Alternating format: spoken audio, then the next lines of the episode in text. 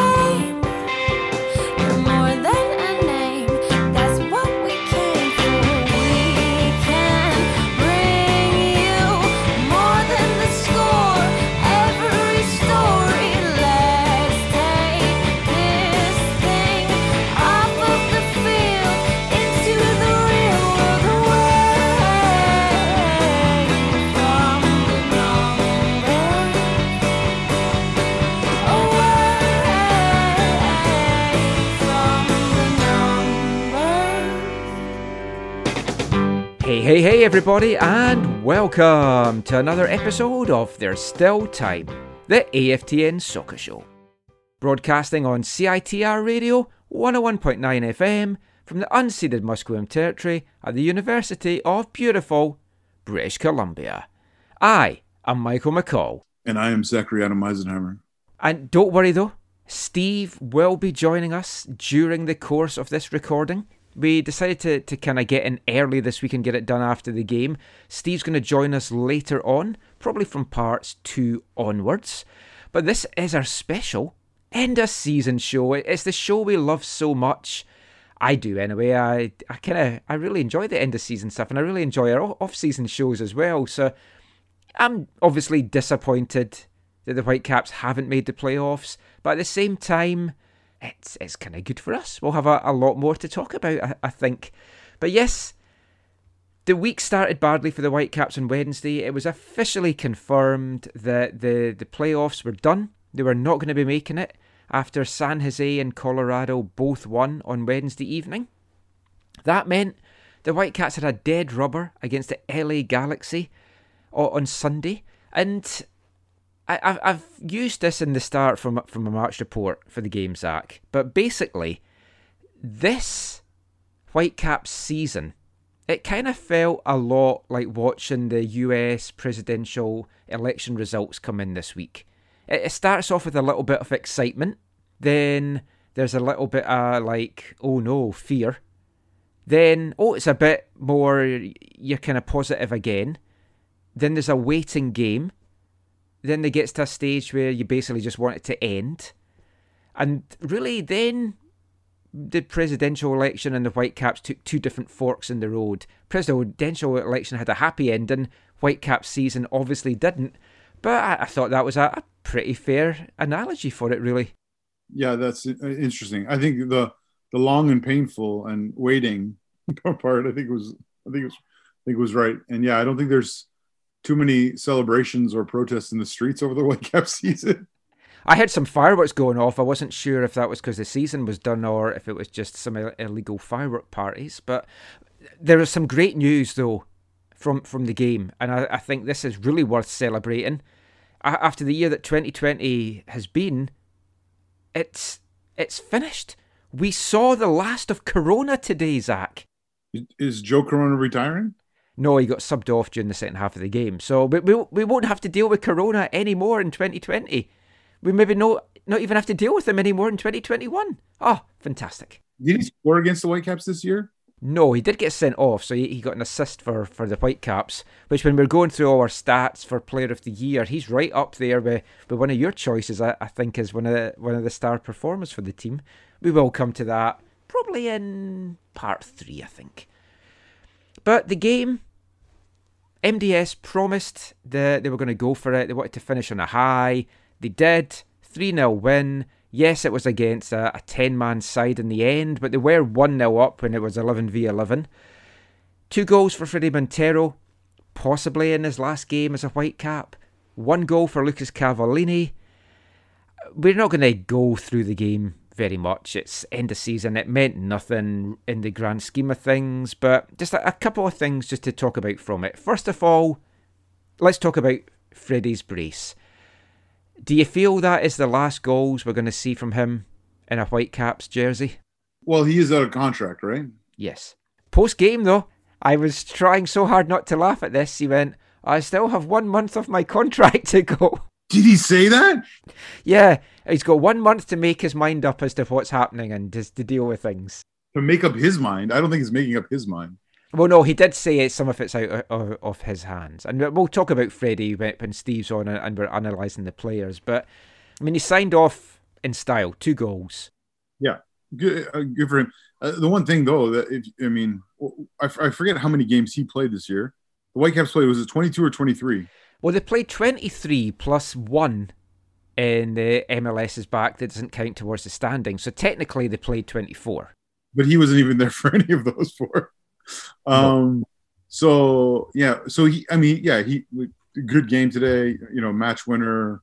Uh, what do you call it? Man of the match. Uh, the the Colin Miller Award, and um, yeah, I mean, nice finish on his second goal. First goal, chest in across, whatever. Um, but he did only score in three games, right? He had five goals, but he only scored in three. I know he had was like five assists or whatever, but um, like it, it's not really not really enough. I don't think. Like I, I don't think this season, as as much as he was a contributor to some of their best moments, like art, no question asked there. I still don't think that you can you can bring him back, especially uh, on anywhere near the kind of money that um, that he's currently on. So uh, yeah, I, I, don't I don't see them I don't see them bringing him back. I, I, I could be wrong. I, I just don't think uh, I don't think the, the numbers are going to work out for him, or are going to be what he wants, or, or better than what he can get elsewhere. And um, I think that's what's gonna. I think I think even Dos Santos can play it that way, or Axel can play it that way.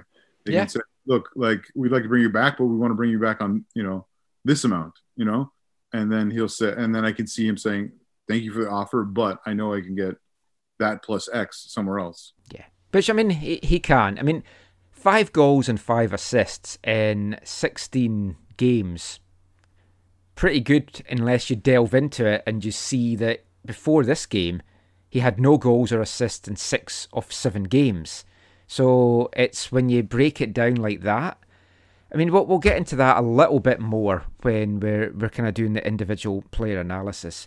But I mean, good for him to, to finish with two goals. And the last goal of the season was a, a lovely finish from him. Cava as well got his sixth of the season to, to win the Mobilio Golden Boot Award. So, I mean, that, that was a good thing. Those were all pluses from the game, along with a, a couple of big saves from Evan Bush later on the game. And we'll also analyse Evan Bush's kind of impact on the team and what his future might be. But ultimately, what that meant was the Whitecaps missed the playoffs by three points. I know it's points per game. It's a little bit harder to kind of work that out. If if we kind of look at that though, San Jose got the eighth and final spot in the West. 1.3 was their points per game, but they only finished three points more than the Whitecaps, who ended up with 1.17. So it looks a big difference, but really it boils down to just being one win. And I'm sure we can pick through the season and decide, oh, they could have got points here or there. And of course, the annoying thing is when you break it down that way and you look at the fact that we were just three points behind San Jose, you then look at that collapse against the Earthquakes of the MLS's back tournament that took three points from us gave it to San Jose. Massive swing there. That, again, going down to simplistic ways, is what really cost us a place in the postseason. Meaning they, they finished the season with nine wins, 14 defeats, and no draws in MLS regular season play. They did get that draw uh, against uh, Sporting Kansas City in the MLS's back, but that doesn't count. So, I mean, 14 defeats turns some of those, Zach, into wins. And you're looking at a whole different, or not even into wins, but into draws, and you're looking at a whole different possible tale for the Whitecaps. Yeah, every season is like this, right? You you look back on moments where you could have picked up more points, or maybe dropped more points, and that would have impacted where you finish in the standings. Um, that's no different this year for Vancouver, and it's uh, probably just as painful as normal for Vancouver. Um, you know, th- this year, especially with the uh, the rule change coming down when it you know when it when it did. Um, yeah, ultimately, I think. I, I mean, there's a saying, you know, the table doesn't lie, right? And even though it's a points per game table, I, I still think the table doesn't lie. Yeah. And uh, I, I think that they they probably ended up, you know, you know, where they where they should. Can, can I say one more thing about the from the game today? Sure. The, the one the one thing I want to say of this because I think there, there's the the, the, cyn, the cynical or negative way to look at the game and saying, look, you're playing maybe the worst, uh, problem most likely the worst ever LA Galaxy side that's ever existed. Uh, they played what almost an hour or 40 what, almost 50 minutes yeah 50 minutes down, or up a man okay so the cynical side could say of course they won 3-0 they're playing the, one of the worst teams in the league and they were up a man for over half the game but on the other side of that i think they need i think both the players and the coaching staff need to be given full credit for like coming out in this game and actually working for it. Like they actually fought. Like in uh, I think it was the game before this, it felt uh, a little bit like the not maybe not the effort, but like the the the the will to win, the desire wasn't on the same level as it was on a day like today. And that's I think in large part due to the coaching staff getting them ready for for the occasion for what it was and for going out and performing the way that you know they would like them to perform on a regular basis. And so I think they deserve credit on credit for that. But um, yeah, as you said, not enough, uh, not enough to make not enough to make the the points per game playoff table. Yeah. Uh, it must have been so disheartening, and MDS said it, it was. that the players were pretty down on Thursday after knowing that, that that was the season over. I mean, you had all the will they, won't they play with, with LA and San Jose, and then I watched that game, and as it played out, it was just, it was horrible sitting watching it. So, as from the players, I don't know how they must have felt. So they were down, but they picked themselves up. They wanted to have pride in their, their final performance, and and I think they they did that. And it has been a season with a, a lot of adversity, and that is something that we will touch on in this show. But just to, to kind of look at the standings in the West, Sporting Kansas City ended up topping the pile, 39 points in the end. The same number of points as Seattle and Portland, but their points per game was better. They played 21 games, Seattle played 22, Portland played 23. So they, Erik Hurtado did well for them today. So they, they've won it. The top four is Sporting Kansas City, Seattle, Portland, and Minnesota. So that's your seeded teams. Then the other four teams from the West making it in is Colorado, who only played 18 games in the end, but still managed 28 points. Then you've got Dallas, LAFC, who are seeded seventh now, which is crazy, and San Jose Earthquake getting that eighth spot. Now, I jokingly asked, just to, to get any clarification on this, what happens if one of those playoff teams gets COVID in the next week and they get kicked out? Would the Whitecaps get a chance to come in as a, a late replacement? No. So all hopes are done. That that can't happen. If a team gets COVID now, that's them gone, sadly. So let's hope that doesn't happen. It feels like it's going to be tough to get through the the playoffs without one team suddenly being being hit with this. You've got 18 teams in the playoffs this season. That's 69% of the league. And the Whitecaps didn't make it into that 69%, which when you break it down like that, that's it's like more than two thirds of the teams got in, and the Whitecaps aren't one of them. So that puts a different shine on it, Zach. Yeah, uh, I'm proud of you. You didn't make a joke there. So having a quick look at the East just before we we kind of wrap up our standings chat. Supporter Shield winners Philadelphia Union, 47 points from their 23 games, finishing three points ahead and 0.13 points per game off over to TFC. 10 teams making it in. Montreal sneaking in, kind of sneaking in, in ninth place. We'll come to them shortly. Nashville, the team from the West, finishing seventh in the East. Maybe they should have had just a, an overall table of points per game for, for East and West. It was a whole unbalanced schedule. If you look at it that way, and the top 18 teams were going in, the Whitecaps would get in in 17th because they had a better points per game record in the end than Montreal and Inter, who made it in from the from the east. You're stir- you're stirring the pot, man. Well, it's to, to me, if you've got an unbalanced season and everything's just all up in the air like that, why not just have a final schedule like that? Because the Whitecaps ended up playing teams from the East. They had six games against teams from the East, actually seven, because they had Chicago in the MLS Bacchus Cup. So seven of their 23 games were against teams that they couldn't take points from. That's just ridiculous. Then they didn't play games against Colorado, Minnesota, and Dallas, who did make it into the playoffs. So they couldn't. Well, you've got two sides of this. They couldn't take points from them, but equally they couldn't take points from the Whitecaps. So you're kind of bouncing that up. But I mean, the, the whole season wasn't fair. So I don't know. I don't want to sound it like sour grapes, and I'm pretty sure they'd have been bounced in one. It just, I think it would have been nice for them to do it. But mo- there are two Canadian teams in. So, I mean, we've talked before, and we'll talk some more about the adversity that the, the team have faced with being away from home. But it's been the same story for Toronto and for Montreal. And they've both managed to overcome that adversity and get into the playoffs. Now, I watched the Montreal game today. They they really just needed a point to, to get in against DC, but they trailed twice. But then they fought back twice, and then they ended up taking the lead for the for the three two win. I, I think it's excellent, and when you look at the fact that they uh, like the Whitecaps, they've been playing away from Canada, big achievement for Montreal and also TFC. Zach. Yeah, um, it was nice to see Montreal get in today. Romell Quioto got that late winner for them. Um, uh, I think you saw you tweeting about Thierry Henry and his reaction. Yeah, I jumped on the, the post game with Thierry. We'll play a little bit of that in a in a sec, but I mean, it, I think it's with everything that they've been through as well, and the fact that he came out and said that he still feels they need a true number nine striker. And if someone's going to know about a team that needs a striker, it's a guy that was one of the best strikers in the world. So, I mean, you look at a guy like Quioto who's banging the goals in, but he, he feels that they need that, and that's going to get addressed now in the off season.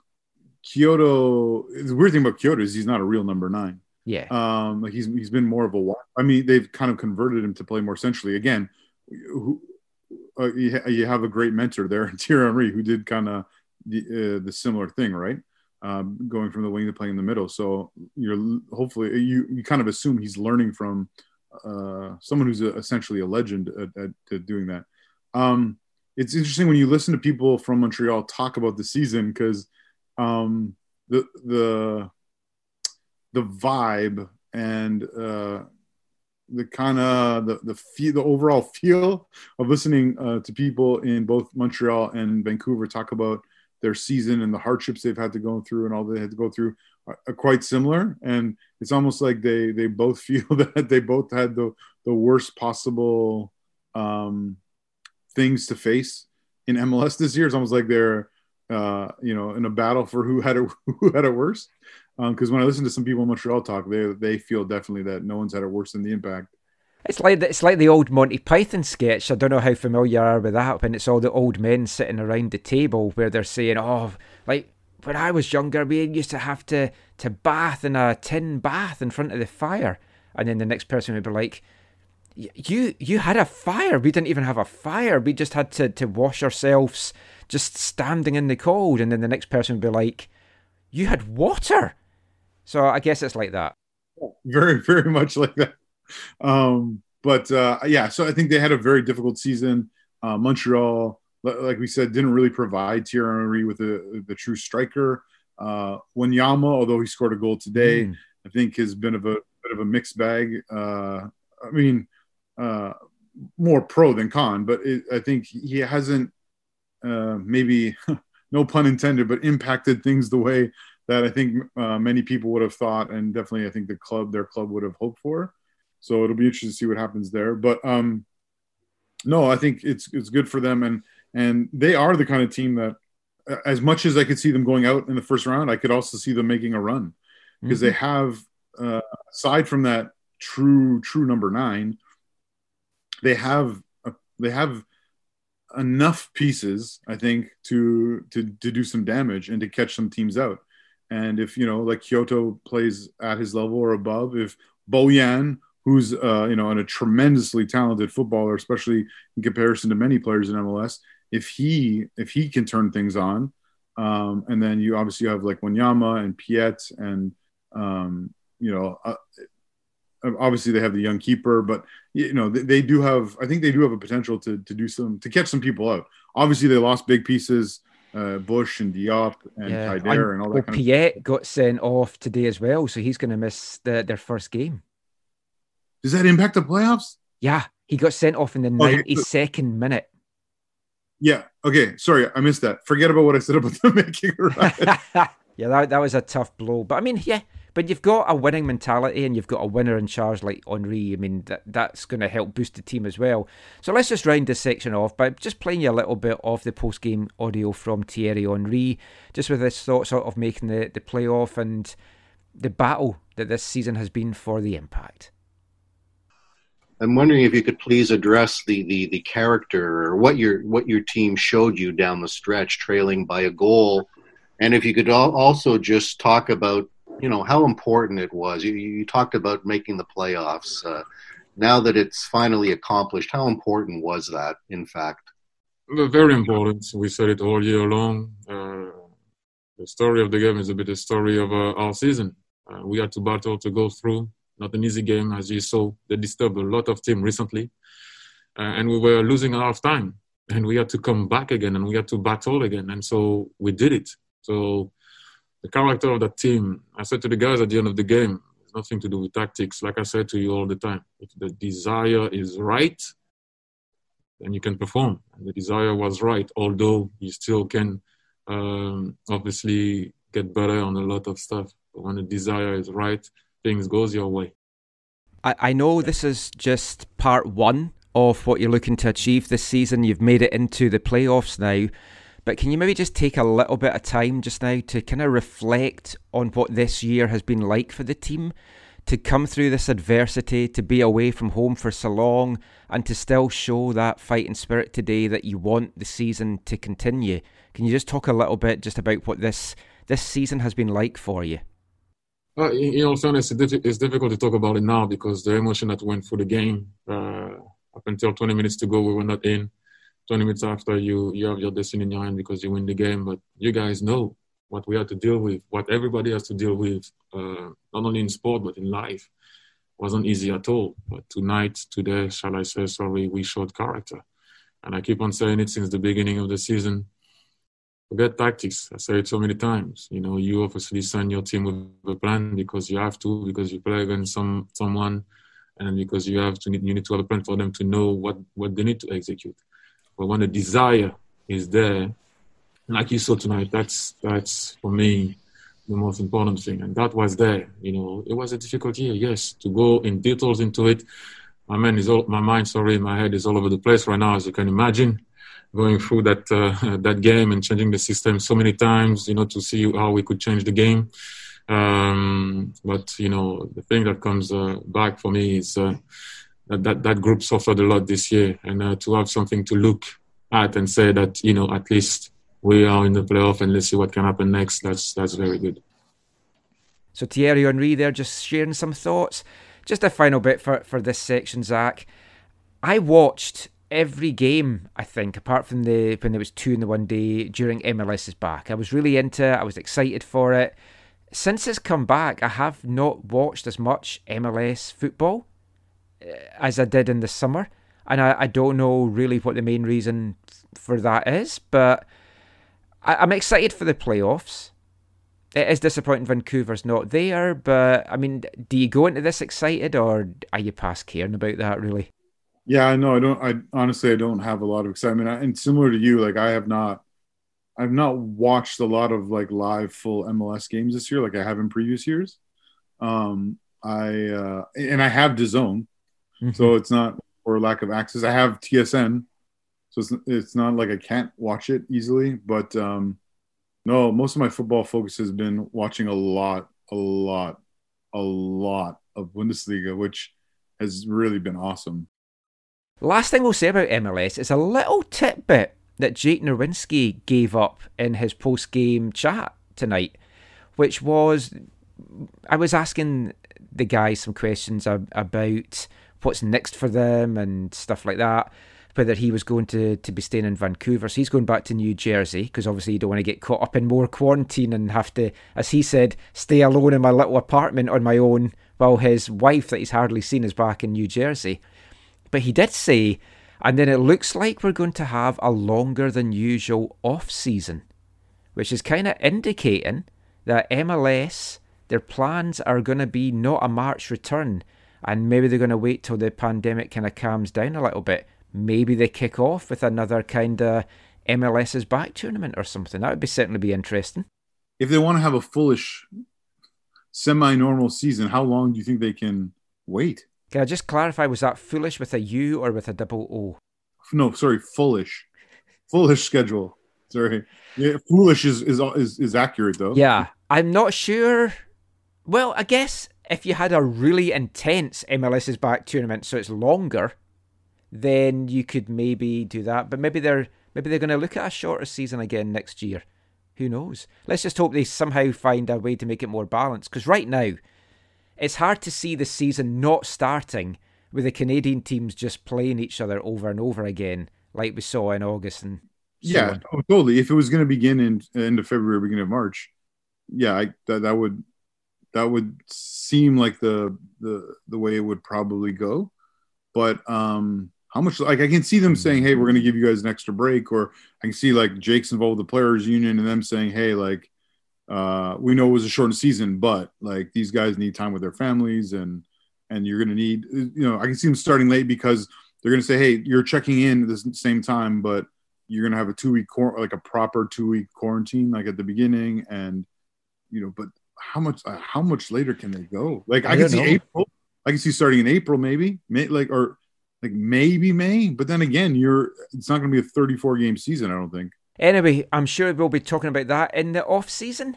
That is it for this part. The rest of tonight's show is going to be looking at the Whitecaps season. We're going to be handing out our end of season awards. We're going to be having our look at who should stay, who should go, who should get loaned out, stuff like that. We'll be also adding some panda style to everything as well. And we'll be back with all of that after this. Hi, I'm Marc Dos Santos, and you're listening to the AFTN Soccer Show.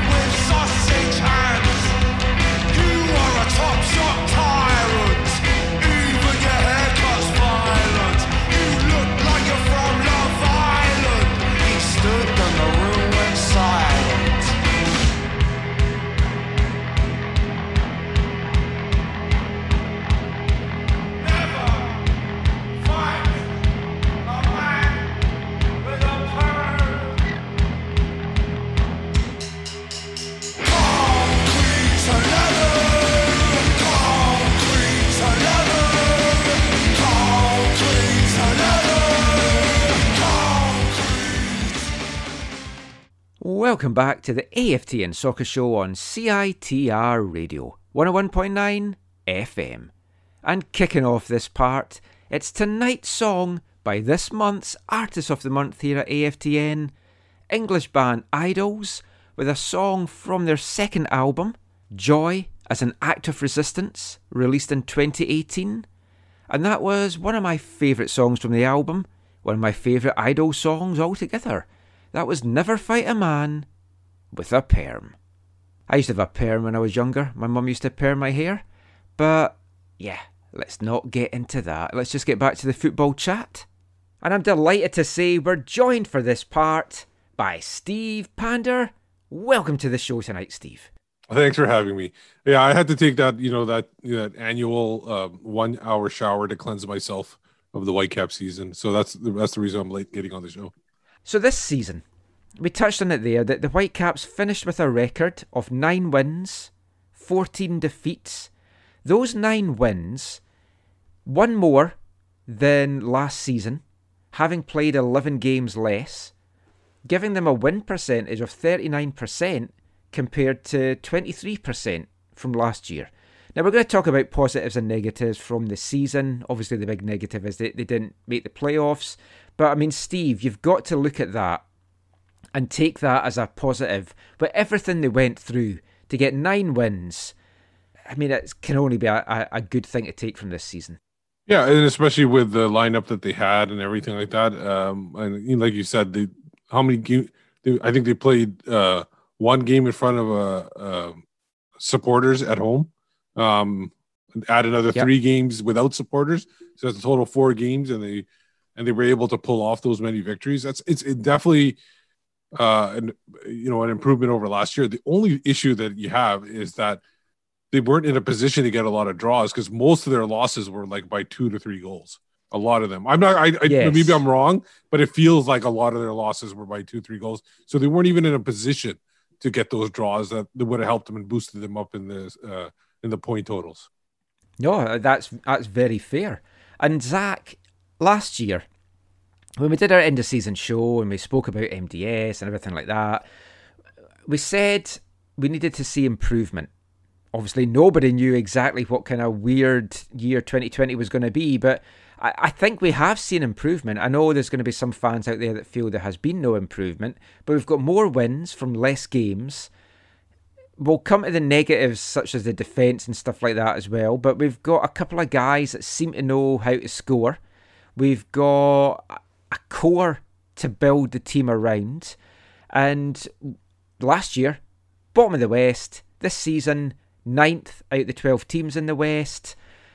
I'm doing my positivity stuff first of all. I mean, do, do you take it as positives to take from this year? Do you, do you see it as an improvement for the team? man it's it's hard because you know it's how can something not be an improvement on last year because last year was really um but like also it's a pandemic year so it's like uh, that's in part an excuse for things maybe not being as good as they they, they could have or should have been um but yeah i get i mean it, it, it is totally fair to say that yeah like you said there are some there are some promising signs. Um, I think Lucas Cavallini uh, didn't have the campaign he probably wanted to. Missed the MLS's Backus tournament. I It was two red cards, I want to say, uh, or or a red card and a, you know accumulation. Yeah, it was just one one actual red. Yeah. So, but missing, I think he missed two matches due to to the you know discipline. Um, so, uh, and then he missed a lot of chances, including a lot of penalties or a number of penalties. Um, so, uh, he we got to see glimpses, I think, of what he's what he's capable of, and I think that is a positive. Uh, but it, it it's hard it's it, i think it's hard to see it's hard to see things as a, as as a like super positive because they have still yet uh, or continue to f- fail to address the biggest concern in the team and that is and that is the midfield and it's and uh, obviously the major piece in that is a creative attacking uh, person who can uh, both uh, be the the one that the person that the play goes through and is the the main creative force in the side, but also someone who themselves can score goals. Um, but it's not even just that. Like that is the biggest by far the biggest need. If they brought it in right now, I don't know if the other pieces that they have are good enough to be a six and an eight, right? If, if you bring in a ten, I, I, don't know if they're at the level that they need they need to be. They've shown glimpses of it. Uh, they have some promise, obviously, with with Bald- Baldisimo, which I'm sure we're going to talk a lot about him today. Yes. Or, but um, yeah, yeah, it, they just don't feel good enough in, in that sense, and so it's hard. It's hard to feel like it's hard to feel positive about things when there's so many negative things, and then you, and then and then the pandemic is supposed to be this kind of like neutralizer or make everything feel okay, but it but it really doesn't. Well, it's certainly not a neutralizer when there's a lot of unbalance and you you've got the you, you've got teams that can't enjoy home comforts, and you've got teams traveling on the day of a match where they have to leave by a certain time of day, and then they've got hours to just kill in a hotel in a foreign city. So I mean, there's certainly. I, don't think it was an equalizer f- of teams because some teams certainly had it better than others. I mean, we touched on this in, in the first part, Steve, which which you won't have heard, but if you look at the adversity, Toronto and Montreal faced that similar adversity, but they both managed to, to make the playoffs. Is that too simplistic a, a way of looking at things that they were just better at coping with it? they had a better uh, overall team lineup and um and also I think the East is a little bit weaker than the West in in some ways. Um, the other thing is you were talking you're uh, you're probably talking about the unbalanced schedule before. This is unbalanced playoffs. There's ten teams that make the, Yes. the East and eight teams that make the West. Like, who came up with that? Like, what's the point of that? That that makes no sense either. So, um, yeah. So I I, I don't think Montreal would have made it if it was eight teams. Are they ninth or tenth or They were ninth. Yeah, so they wouldn't have made it if it was an actual eight team playoff like it should be. Like I don't understand. I, I just don't understand that concept of why I- one. I understand they have two extra teams. Yeah. I totally get that, but that still doesn't make a difference. Like you take the eight best teams just because uh, the conference has two extra doesn't mean it hasn't happened before. There's been other years where there's an extra team in the West or something like that. They didn't add a team to the playoffs for that. So yeah, it doesn't make sense to me why they would do it. Um, but overall, I think that the, those two teams are better. Um, they- have a more balanced team, and the and the key crucial thing for me, and I've said it all year long, they have a better midfield. Both of them, they have a competent midfield that can both play defensively, help off the back line, and also be able to attack and be able to um, uh, build the attack and get the ball to the people that can score. Yeah.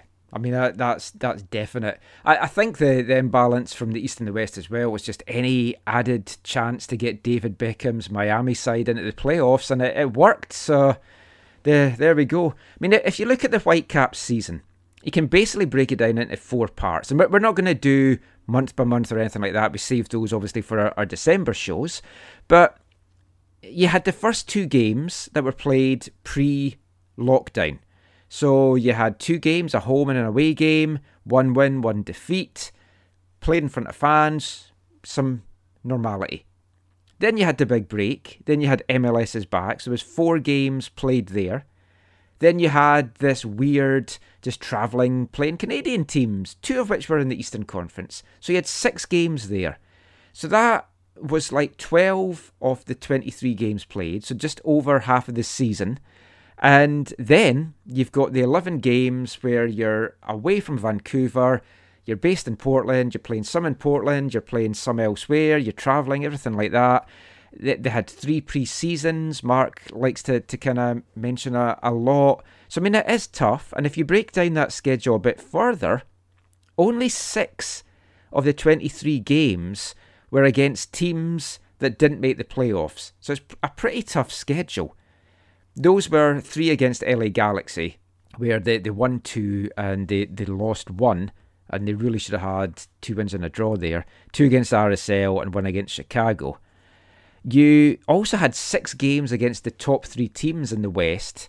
So, I mean, again, that's a big chunk of it. Touched on that earlier, we didn't get to play the likes of Minnesota and Colorado and Dallas and, and take points off that. So, I mean, there's certainly arguments that, that you can make, Zach, about all of that. But I mean, ultimately, if you look at where it went wrong, it boils down, there's no sugarcoating it. We just weren't simply good enough. yeah and that's the thing even in the high moments of this of the season or even in some of the high moments of the season like it was the football was not like anything to to write home about and the results were even some of those results were like not like not that not not that impressive i guess like yeah you nicked a game away to uh, la who turned out to be an awful team um and uh you know some of some of the MLS's back stuff like it was encouraging, right? But like it wasn't like a yeah, it wasn't I don't know, it wasn't it wasn't a, it wasn't the, the quality of football hasn't been um I think because of the limitations in the squad, the quality of football has not been the kind of football that people are hoping for, nor the kind of football that MDS has talked about, um, or at least uh, holistically. Well, talking to MDS, let's bring you a little bit of audio from him just now. He spoke to media on Friday. That was his, his first chat after the, the Whitecaps playoff hopes were officially ended. So I'm going to bring you a little bit of audio where he's just kind of touching on analysing the season, but in particular, what's next, what should be next. Let's hear just now from the gaffer, MDS. I think most of us know why and understand why you couldn't get the consistency that you wanted with the team, with everything that you were going through, having basically three pre seasons, everything like that. But I guess you could also simplistically look at it that in the last two games, yourselves and Colorado both had to play Seattle and Portland. They managed to get six points. Whitecaps didn't take any. Is that just too simplistic a way to look at it? Yeah, that's that's a fair way to look at it like that. And I, I didn't even look at that, you know. Uh, but you saying it like that, it's also very fair. I don't think the fight was between us and Colorado because Colorado and the points per game with the so low amount of games they played was uh, was fair to say that I think they had a lot of the chances to go in. Our biggest chance chance was uh, San Jose, uh, so I was more focused on that. Uh, I think you know us, Seattle and Portland. There's also the schedule that is very different. Uh, we played that Seattle game in a very unfair scheduling that I was very vocal about. Uh, but the Portland games was no excuse. It was equal time of recovery, equal time to play. The only factor is both of the games were played at Providence Park, but there were close games that one team had more of the that finishing touch than the other.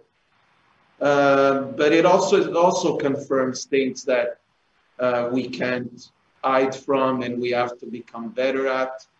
I think this year, I feel that the amount of wins we had was going in the right direction. Uh, if, we, if this was a 34 uh, game schedule, possibly we would have reached the, the 12, 13 uh, wins. But what needs to be better is we went from being the team that drew the most games in the West to the team that uh, didn't draw games. And that's a weird position to be in and very new for me. Uh, but uh, how can we change those losses where three or four are draws, and now you you have the points to still be alive and fought for fight for a place.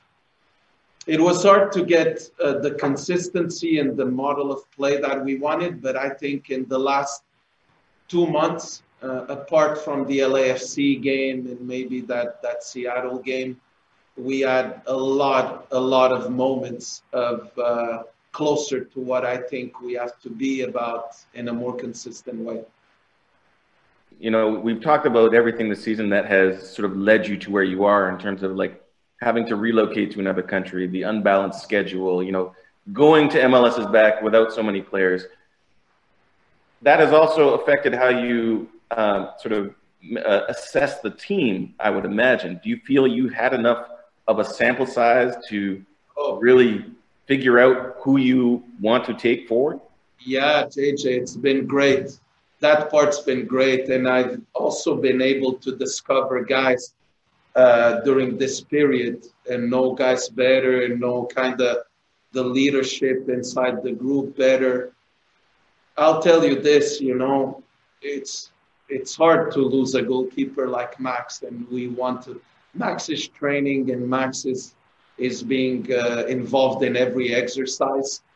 Uh, so that's positive for the future. But then you get to discover a kid like Thomas in a pressure moment, you know, so that's very positive. Uh, or a kid like Michael Baldisimo that I wanted to loan out in the beginning of the year. And then uh, we see his, his growth as a player throughout training, and then I come in games and he answers and he and he he, he shows the big margin to progress also as a player. So all of those things were important, uh, and yes, we assess. Yes, we have a very good idea of what we want to do moving forward, and always with the intention of making the team uh, better and the club better because the the Western uh, Conference is hard. You always start with the five sharks that are LAFC, LA Galaxy, Seattle, Portland, Sporting Kansas City. Every year they're there to compete for top space, top uh, top spots, and then us we also have to do what we have to do as a club to get closer, to get there all the time. So we're working on that, and at the same time we're proud of the the core that we have, the mentality that we have, and now we have to make sure that the guys that join have the right mindset and not only be good players, but also with the right character and right mindset for the group. Kind of what's the, not to look too far ahead, but what's kind of going to get a head start so you can start fresh? The number one thing we're focusing on right now is the responsibility that we have on those X amount of players that are going to join us for next, next year. In one of the spots, we have a DP spot that we're taking extremely seriously. Uh, so our focus, all of our focus, are on those three, four key new guys that we need to bring to the team. And not only think talking about quality, but also experience, also personality that these players could bring, leadership. We're looking for all those tools. But then, of course, we're looking for a couple that could make our team, uh, I say, make our team tick, you know, in these key moments. And uh, our focus as of Monday morning is going to be to, to, to do our exit meetings, medicals, uh, go through the process and the ending of this season, and start focusing very, very well with uh, who's joining and how can we become better.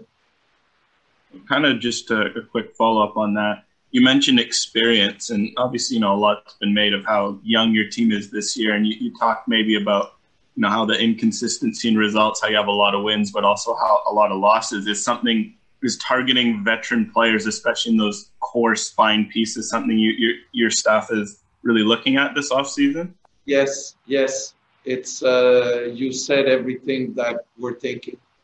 Yes, we feel that there's a couple of even if we have spots for young DPs, and those spots we're working on to bring the best young DPs possible. But we need to have a few pieces that bring more maturity, more leadership in the key moments. Th- that's important for us to move forward.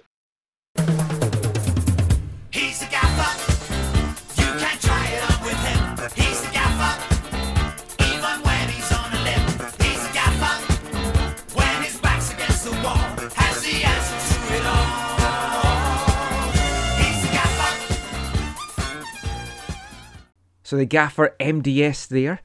And just before we talk about some of the things that came out of that, I also want to talk about some of the stuff that he said after the, the LA game tonight as well. So he's mentioned there and after the game about the fact that they've got one DP spot that they are seriously looking at, at getting filled. Now, we're not talking young DPs, we're talking proper designated player.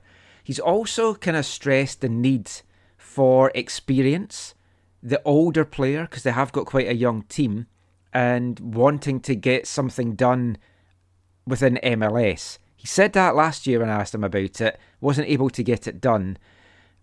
Might be even harder to get it done depending on border restrictions and, and everything like that as well. Although you've got the flip side of maybe folk want to live in a, a safer country, but that, that's the, the whole other discussion. We have to fill the, this DP role with an actual quality DP, Steve. It's like we're talking if we're looking at two or three. Ali Adnan sounds like he might not be going anywhere. Lucas Cavallini. This DP has to be a difference maker. Yeah, hundred percent. It's got to be somebody that can elevate the players around him. Uh, and the position is obvious, uh, which position it should be. Um, somebody that and, and and that will improve players like Cavallini and and uh, Dajome and all those other players around him. That's what you need. You need a guy that can run run the attack, but also be a solid leader on the pitch too to bring everybody up. Um, like a, I basically essentially a Fredy Montero type, but more of a playmaker than Fredy Montero is. So, but but it's some it's somebody in the midfield, somebody that can go. You want a guy that can be a play like a number ten, but uh, also have the athleticism of a guy that's box to box that can help out in the back as well. Yeah, I mean, it- it's clear where the gaps are, and MDS has talked about three to four key spots, and we'll delve into some of those when we're looking at who should stay, who should go, stuff like that.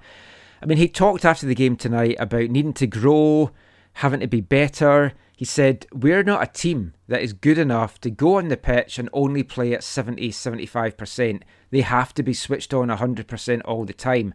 And we've talked about that in previous years. That is tough to do week in, week out, to be at your very best. We talked about that during Robbo's time. Robbo talked about that. And it's like now, all these years later, we're, st- we're still having that, that discussion. What is maybe surprising to some, but I think another positive is I asked him if there's a bit of relief that the season is over and he gets to spend time with his family. And he joked, Well, I hope my wife doesn't listen to this, but uh, no, I'm just in full recruitment mode right now. I am just focusing on building this team to be better for next year. And I think, Zach, that's all the fans want to really hear in one regard, but you, the proof of the pudding is in the eating, and you really want to see that delivered with some key players and the actual players that we want and need. Yeah, my understanding from my conversations with with Mark are that Mrs. Dos Santos uh, is a very understanding woman when it comes to um, his uh, commitment to his profession. Well, I think she'd have to be. I mean, when, when I spoke to him earlier this year, his advice to young managers was don't get married. Yeah, which yeah, there's a tangent I, I won't take on that at this moment, but um, no, I mean yeah, I think people wa- are will be encouraged to hear that, uh, and that's proper. That's like the way it should be. That's what should be happening. Um, season's over, and it's yeah, what one, two, th- at least three months, or if Jake's right, maybe four months or more of re- of, of recruiting uh, better players because yeah, it's obvious to everyone, including MDS, that the squad is not good enough and needs to be better. And um, he, uh, whatever his official title connection to that is, he plays a significant role in that. And um, yeah, him and Axel and uh, whoever else they're working with uh, will need to do a lot of hard work um, to identify if they haven't already and bring in uh, players and and like we've heard from like people in like Toronto in the past, bringing in players is not uh, it's uh it's not a simple thing. It's not like when you play Football Manager or FIFA and you you click a few buttons and send a few emails. It's it's more involved than that. There's more to it than that. And so um, yeah, especially if they're going to bring in, like you said, Michael, like a, an actual designated player who makes more than you know a TAM player can make. Um, yeah. I, I feel they have to make a, a, a big splash with this DP. I mean, everyone's going to want a player that they've heard of, and there's not going to be a guarantee that, that that's what it's going to be because we've talked about this so many times, I know. But a guy like Diego Valeri, how many folk would have had any idea who he was? Look at the impact he, he's had on Portland and throughout MLS. So it doesn't necessarily mean need to be a big name, just needs to be a guy that gets the job done. I mean, if, if you look at the needs of the team, MDS has talked about three to four key pieces. So we'll we'll discuss that in a little bit. But he wants the guys that join to have the right mindset. He said the number one goal is that the responsibility right now is that the X amount of players that come in that will join next year, that's what they're focusing on. So that's that's their main stuff. They're taking the DP spot extremely seriously. Out of the three to four key players, he's wanting to see quality, but also personality, experience, leadership, coupled with guys that can make this team better and more mature. So it does look like, Steve, that we've got a good young core. Now we're actually going to be looking at getting some of the older heads that can help get this team over the line. Yeah, and you talk about three to four positions, and there's they're they're very identifiable where the positions are. They they they need two people in the midfield. They need a guy on the wing. They need a guy at fullback. Uh, like one of the two positions. It depends on who who's staying and who's going, but that's essentially where they need to improve. And they can improve those four spots, then they are a playoff contender. Not a title contender at this point, but definitely a playoff contender. Um, and and getting experience we've said it multiple times you they need, do need experience. They don't need i don't think they need that much experience. They need people that know how to win. And it doesn't have to be an older player that knows how to win. Uh, it could be a younger player who's been in an environment that's where the players won. And so they need that kind of mentality. They need that mentality where if they go down a goal they're not going to hang their heads like they've done a lot of times this season where they can actually have that fighting chance to come back from those yeah, I mean, MDS also talked about looking to to fully utilise the young DP slots as well. That's going to be changing next year. That's something I'm sure we'll delve in over the, the course of the, the off season. But I mean, we looked last week, Zach, about Kyle Larin. Those rumours have started again. Where would he fit in? Would he be able to play alongside Cava? I didn't actually know. The last few games he's been playing out and doing really well with Besiktas on the wing. So he's kind of moved onto a wing role with Besiktas. I think it's four straight games now that he's got a goal as well.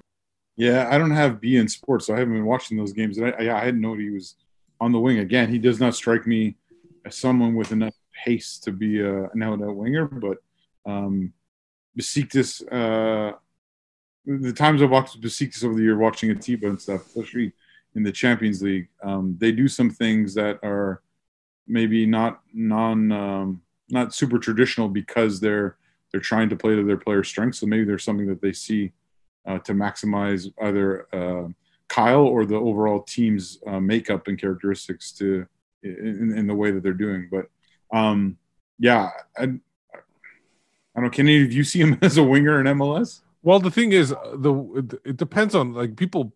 You know, when they put out those lineups, it could be they could be lined up as a winger, but that doesn't mean he's going to play like that when the ball's in the you know the final third. He could actually like cut in and be in the box at that point. It's not like and then the fullback moves up and he's actually the true winger in that attack. So it's it's a matter of you know you can line up however you want. It's it's the same thing. We I think we talked preseason about how Liverpool has three players across the uh, uh, the the front, like, and you don't know who's going to be the number nine or the wingers on a particular attack. Forget a particular game. Uh, they they alternate and go back and forth. And one one time Salah's the middle, one day Mane's in the middle, and one day Firmino's in the middle. You don't know who's the striker and who's the, and that's where I think they want to go. Of course, having Cavallini, you can't really do that kind of anymore because he's not going to play out wide. So uh, so that's why that's why I think you know if they want to bring in Larin, if they feel he can be a winger, but if they want to attack him as a, like a striker when they're in the attacking mode, then yeah, that maybe works. But I still think that I prefer a winger that can uh, not only score but also be able to curl the ball in because we saw today. Um, I didn't talk. Obviously, I wasn't there for the game, but a couple of the crosses. You got guys kind of like Cavallini, Montero, and whoever replaces Montero that can bang in the goals from in close, and that they were missing that for a lot of the year.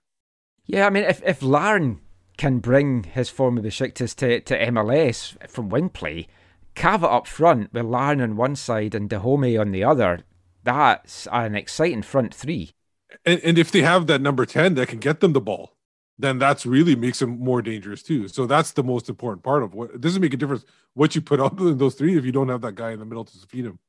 Yeah, again, it, it, this is a tactical conversation too because if you if you want to play with true wingers and and a number 10 you're going to need maybe two sixes instead of a six and an eight um, to make it work in mls i feel. But um, and again i don't think currently the whitecaps have players that can do that at an at, at the level they would need uh, to be successful anyways. Um, so yeah so yeah I mean, it's it's a it's a bigger tactical conversation. And this is where mds and axel uh, have to or have to continue to work together on on on the recruitment side of things right there's a lot a lot of conversations that go into you know, making these decisions about which player to bring in and how they are ideally going to be used.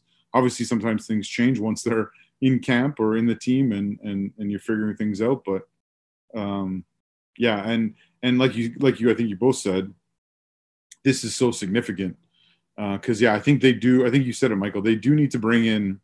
They're at a place where they need to uh, at least partially throw off their their old uh, old approach of hey, yeah, we don't want to spend extra money on a name that's just a name that might excite some people. I think you're right. I think they do need to make a signing that will uh, not be not be more sizzle than steak, but you know there will be some sizzle with it. You know, like there will be some uh, some kind of wow or drawing factor from that signing. I mean, probably to a different level than done before. Even like you know, like a like a Kenny Miller, right? Like mo- a lot of people knew Kenny Miller.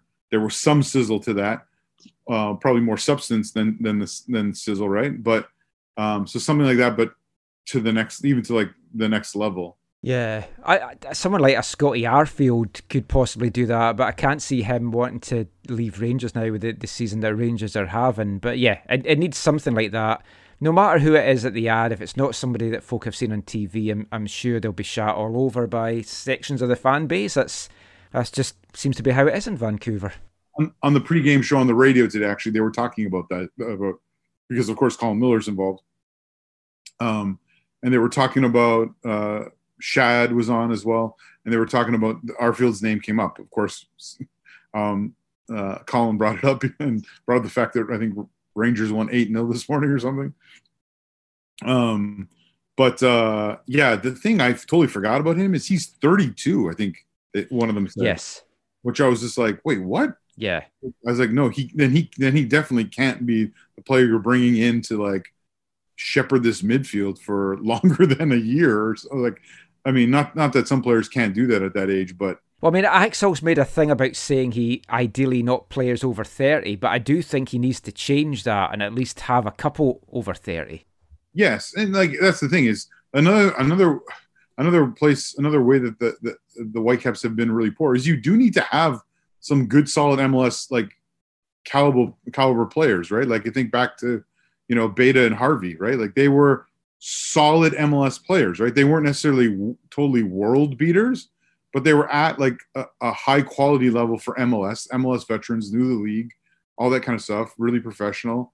Um, and you saw, I mean, you, you saw, you know, what they, what, you know, Jordan, how he contributed to LAFC later and what Beta did with Toronto and then LAFC. Like, um, w- Vancouver has also not been good at getting that kind of player in. Instead, they've had like the Andy Rose, you know, like, again, no offense to Andy Rose. I think he's a really nice fellow and can fill a number of, of, of roles in the squad. But I don't think one of them is, you know, starter on a team that's going to be competitive in the league, right? No, I mean, I big fan of Andy, but when you've got him as your starting centre back, that's kind of says says a lot about where your your team is right now. But that's changed as as the season went on. That's it for this part. MDS clearly feels that this season has shown that the team can't hide from what they are and what they need to get to where they want to be. That's obviously going to lead to a lot of decisions about who stays and who goes. We're going to look at that in parts four and five, but coming up, we're going to hand out some of AFTN's end of season awards. Yes, it's awards time once again, and we'll be back with that and the first of tonight's three of a kind selections after this. Hi, I'm Lucas Cavallini. You're listening to the AFT Soccer Show.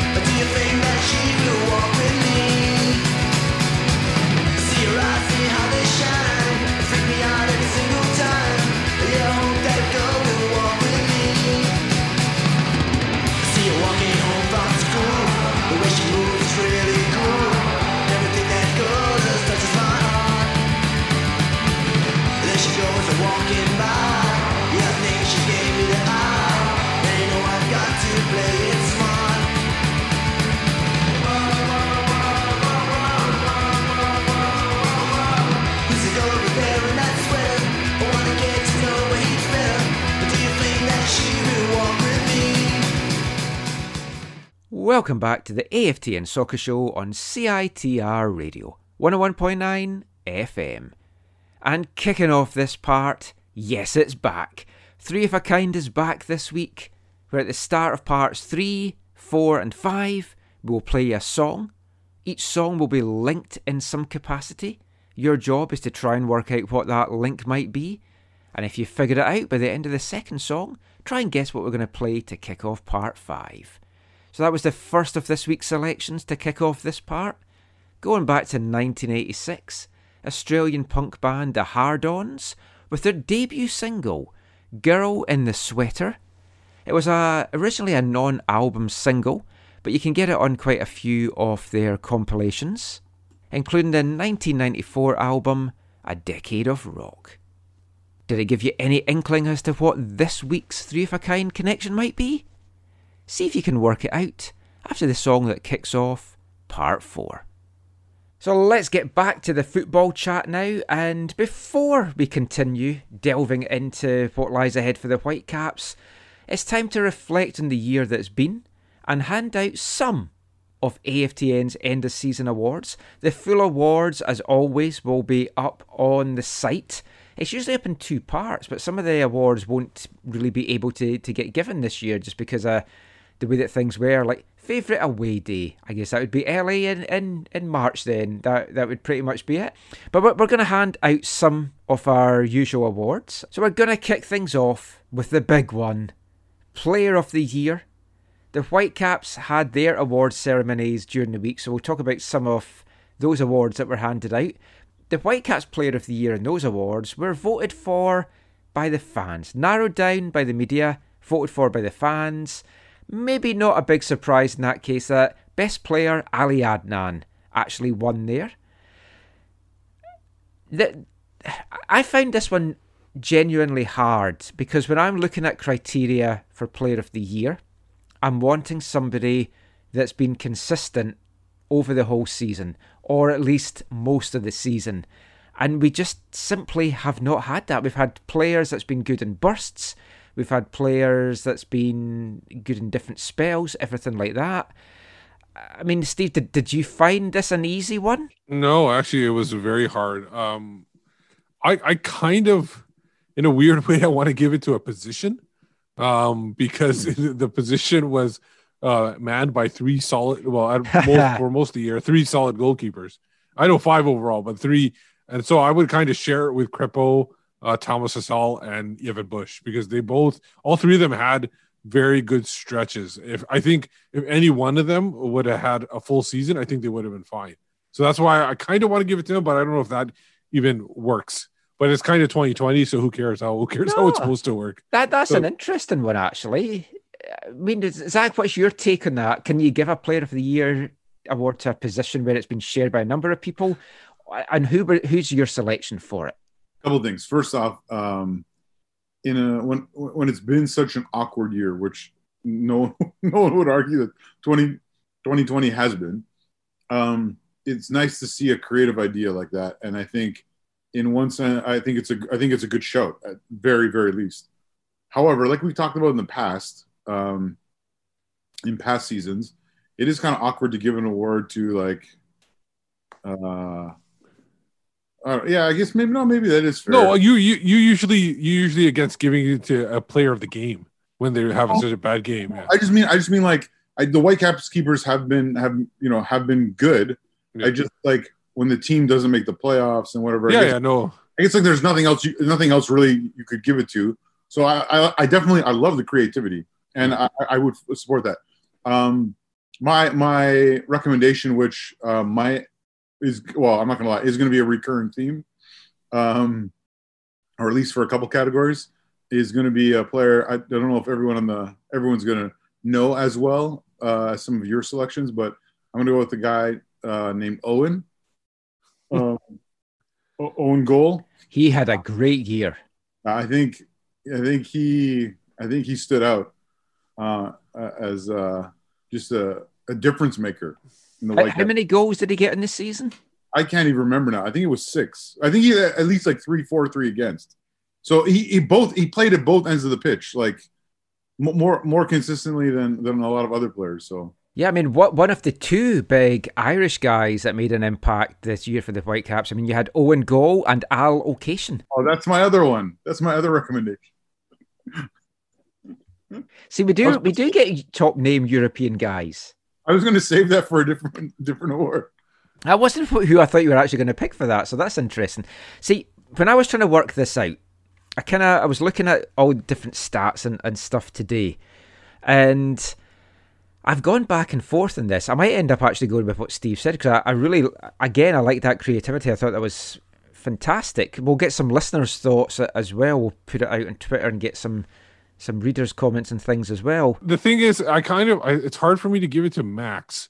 I might even just narrow down to Hasal and Evan Bush because Max only I think he only played three games. Was he injured in the first back to MLS tournament game or was he got second? injured against Seattle, so he would have played four games or three and a bit. Yeah, so it's hard for me to give it to him. Uh, I would definitely do the Hasal for sure, and uh, Bush really played well that once he was acquired. And Yeah. started. I mean, I was looking. But I don't have a problem. I don't have a problem with giving it to Max though, including him in the four. Yeah. I, I was looking at things like who scored. So you, Cava's got six, but you look at Cava and you think his discipline let him down big time. And he got better. And you're expecting more, though, than, than six goals from a, a guy that you've brought in as your, your big DP striker. But he, he didn't play in a lot of the games too. Like if you look at it, I think he, he only started sixteen, maybe. I think, um, if I'm not mistaken, maybe fifteen. I had And so six 17 in my goals head, over that. check that. Yeah. 17 games played, I think. I think going into today, I think it was, and six, 15 games started. Don't kid yourselves. Each of those was a million dollar goal. Yeah. But I Oh, think I think over over a full season, he might have hit the like gone past 10 for sure, like 10, 12 goals. I think he would have hit that easily. Um, and I think uh and you got to look at it too, like like the games he really didn't look right when he the first he start first started playing uh in the Canadian games. Um when he was out east, he didn't look right there. He only got going once he maybe in the last game against Montreal or or the game against Toronto. I can't remember which one. And then really once they got back into the flow of things in the US, that's when they really got going. Well, that's understandable because he did miss MLS's back, and he's obviously going to be a little bit like rusty, not Tybert, and stuff like that. I mean, he he ended up playing in 18, starting 16. That was his, his final stats there. Just a quick look. Then you've got Fredy. He got four goals and five assists on the, the year. He was the assist leader. Christian Dajome, three goals and three assists. One of the, the other big assist leaders was David Milinkovic and Ali Adnan. Also, actually, Ali Adnan got another one today, so he got five today. I, I thought the Colombian had five and five. What did I say? Four? Yes, sorry, I forgot. He's got his second goal. Yeah, so it was five and five. I was looking at my stats before he got that that last goal today. So yeah, so I mean, Frey's got five and five, and I was very close to giving my Player of the Year award nomination to Fredy. But what lets him down was that fact that he was streaky, and he had six of those seven games, as we talked about earlier, where he didn't have any goals or any assists. And if you're wanting a difference maker, it, it can't be that. So let, let's well actually before For for uh, I just want to clarify. For me, the player of the year this year is like giving an award to, to an employee of the year, but they're all the employees are part timers. Like none of them really seem like they pulled a full season in. yeah and it I mean, it could be because the season was so split up or something like that. I don't know what it is, but it doesn't feel like a full season, so it's hard to give a season of the year. Maybe it's also the fact that none of them were like none of them are difference makers. Not like Mhm. not one of them are true different. And maybe some of them, like Montero, used to be a difference maker, but he's kind of past that uh, prime of of being a difference maker. So I think that's uh, that, those are the couple of factors where it's really hard to name a player of the year this year. yeah I think that's fair. So let, let us know, listeners, what what you think. I'm not averse to, to Steve's suggestion there of splitting it between the keepers. I mean that that's good. Some of these other ones are going to be a, a lot easier. And well, before we move on to the next one, actually, Ali Adnan, as I mentioned, he got the the Whitecaps official Player of the Year. What what's your thought on him, Steve? Like, should he be in the conversation for Player of the Year? Yeah, no, well, I agree. I don't have a problem with being a nomination. I understand why you won too, because it was like, like you said, it was uh, a fan vote. Um, some of those people might not even be Whitecaps fans that voted for him. They might be Iraqi national fans. Uh, but uh, yeah, no, totally. It, it's it's he's definitely because he's had he's in that group of uh, Montero and Cavallini and all those other players that you said that have had streaks where they've looked like they've played really well, and there there have been games where he was basically subbed off and was in showered and in the stands before the game even ended. So yeah, there have definitely been ups and downs for every single player on this on this roster. Was was it a was it a vote on the website? I missed like I missed that. Was it a Twitter poll? Like what? How did they do this? It was definitely on Twitter, but I think it was also on the website. So yeah, I mean, when you put things to the public vote, things usually end up in a mess, as I think the last few days have kind of been testament to, as have some of the decisions in reality shows. But anyway, don't get me started on that. Let's move on instead to Young Player of the Year nominee, and we'll start with Zach for this one. I've got mine, and I've got it narrowed down to two. I, I think we all, all three of us probably have the same choices. Yeah, I mean, aside from Owen and Al, I, I would go with uh, Baldisimo. Steve? Yeah, Baldisimo for me. It's almost like a it's it's very little. I know who the Whitecaps the the was the vote for, but for me, it's Yes. Baldisimo. Yeah. The Whitecaps, for anyone that didn't know, their official vote went to Ranko Veselinovic, which is like that's one way to, to justify the player that you've just signed. But although to be fair, there wasn't theirs wasn't called young player. I think it was most promising player.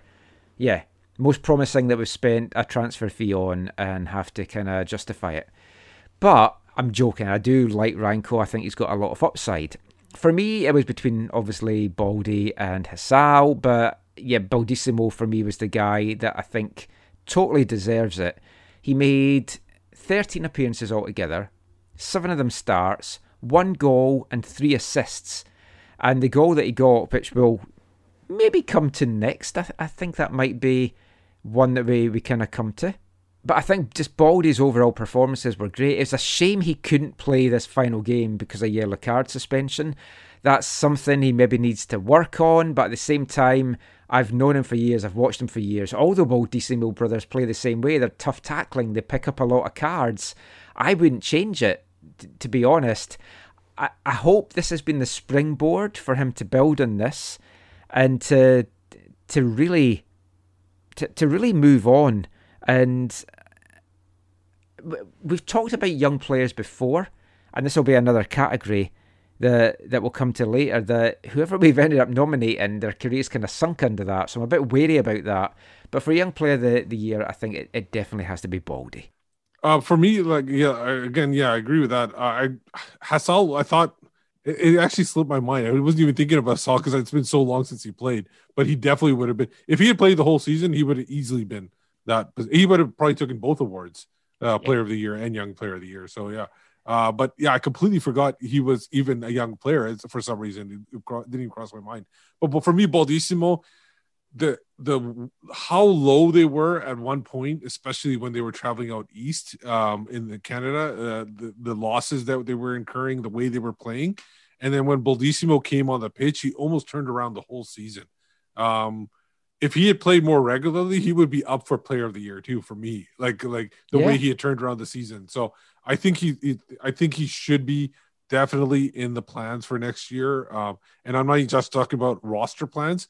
I mean, 18 plans or starting 11 plans. So he should definitely be in there. Absolutely, He- he's he's been outstanding, and I definitely want to see more of him. I'm going to bring this category just a little bit up now, since we were kind of talking about that, which is who is your white cap to watch in 2021? And this is the category that was talking has been a little bit cursed because we've we've done it for nine years. We've had guys like Caleb Clark, Marco Bustos, Davy Norman. There was some young guy, Alfonso Davies, that won it in 2016, and they're like, who, who talks about him anymore in a Whitecaps capacity? Who was last year's? Oh no, I got it. I got it. I got it. I just looked it up. Last year, Yes. Michael, you always get this, Steve, was Jasser Khmiri. Oh, was it? Okay. Who did I? Didn't, I don't remember who I picked. I think I might have picked the guy that was loaned out. Uh, I can't remember. Gian, what's his? Oh, Gianfranco? Yeah, that's that's who I picked, but because I thought that they might go a little young on the back end and be it like a, he'd be the fourth or fifth, but he got loaned out, so obviously he wasn't going to be there. Um, young, the problem player to watch. I I'm gonna I'm gonna go again off the board, and I'm to say, and Michael, you might understand this. Zach, you definitely won't. But I'm to say Tye Dillinger, a player that's not here. You know why Tye Dillinger? Because number 10. They need a number 10. So whoever they bring in as a number 10, that's my Whitecaps player to watch next year. 10. 10. If you were watching our video recording of this, this would make a lot more sense. Not no, but like because because his gimmick was he was the per- he was ten. He was yes, he was the 10. perfect ten. we need So I, that's 10. why I, I use him as the name because if you Yes. if I have to give a name out, I'm going to name him because he's a ten, and that's what they need. A That's 10. fair. So Well- again, I'm going to go off the board and give it like a answer that probably nobody was expecting. I, I like this. You've been good with this. I mean, I Baldy obviously jumps out of this one, Zach. But I mean, anyone else that you think we is the player to watch from those that we currently know that we've got? Let's- I was I was going to obviously say Tye Dillinger. So Steve. Ah. um, I did a lot of wrestling uh, research for this podcast. Um, no, I mean, like, yeah, it's. I, I, the aside from Baldy, I, I think, and you've already mentioned in previous categories, it's Thomas Hasal. I think is one um, because yeah, will he? Uh, I, I think Michael, did you say that uh, MDS or Axel said that only one of Crépeau or Bush will be here next year? I think Yes. Axel. yeah, Axel Axel, said that. said that. Uh, but we'll come to that in the next part. So if that if that's the case, I would hope that Hasal, uh, assuming his head's good and all that, his legs good and all that, that he would be the number two, uh, and he would get some chances. He would be a number two that they have confidence in to rest the starter uh, or to step in when needed. Uh, you know, uh, you know, red cards and and different situations, but or or maybe even given uh, certain matches. Uh, like if there was an MLS's back, maybe given the middle match in that, or you know that that kind of thing. Like I think it's different than maybe some other seasons, um, other than the one year where Tornaghi was like the the Voyageurs Cup keeper until the final. You know, some something like that, where the where the the he he's we know he's going to get a bunch of games, um, or or sorry, a bunch, a number of games, and so I, I think he's one definitely one to to watch in terms of that. Again, assuming that one of those guys leave and he has is designated number two ahead of Meredith or Meredith's gone and whatever. Yeah, I I'll save my thoughts on that till we're looking at the goalkeepers in the next part. I I'll, I'll pick Baldy for this as well, but we'll open to some. We'll open to Baldy some, would be my Baldy yeah. would be my first choice. Yeah. If I were to look, I, the, if I were to go to a player that's on on the roster currently, I would actually go with um, Dajome to see what he can bring because he's shown oh. flashes, and let's see what he can bring on a in a full season with his family in tow now. Yeah, and so that distraction distractions out of the way, and so let's see what he can do with a full off season as well. You're on fire tonight. You should shower more often, Steve. Yeah, I should. My wife tells me that too. Oh dear. Right, let's get into some of the other ones quickly because I don't know where this section went on me. But anyway, we've talked a lot. But game of the season now. I mean, it's tough to to narrow down what your criteria for this would be. So let- let's just go straight to it. Steve. Game of the season. game of the season for me is like uh wh- how I felt after the game, how the players felt after the game. So for me, it's the game against Chicago, the last group game when they were able to qualify for that round of 16 because they they spent everything on the pitch.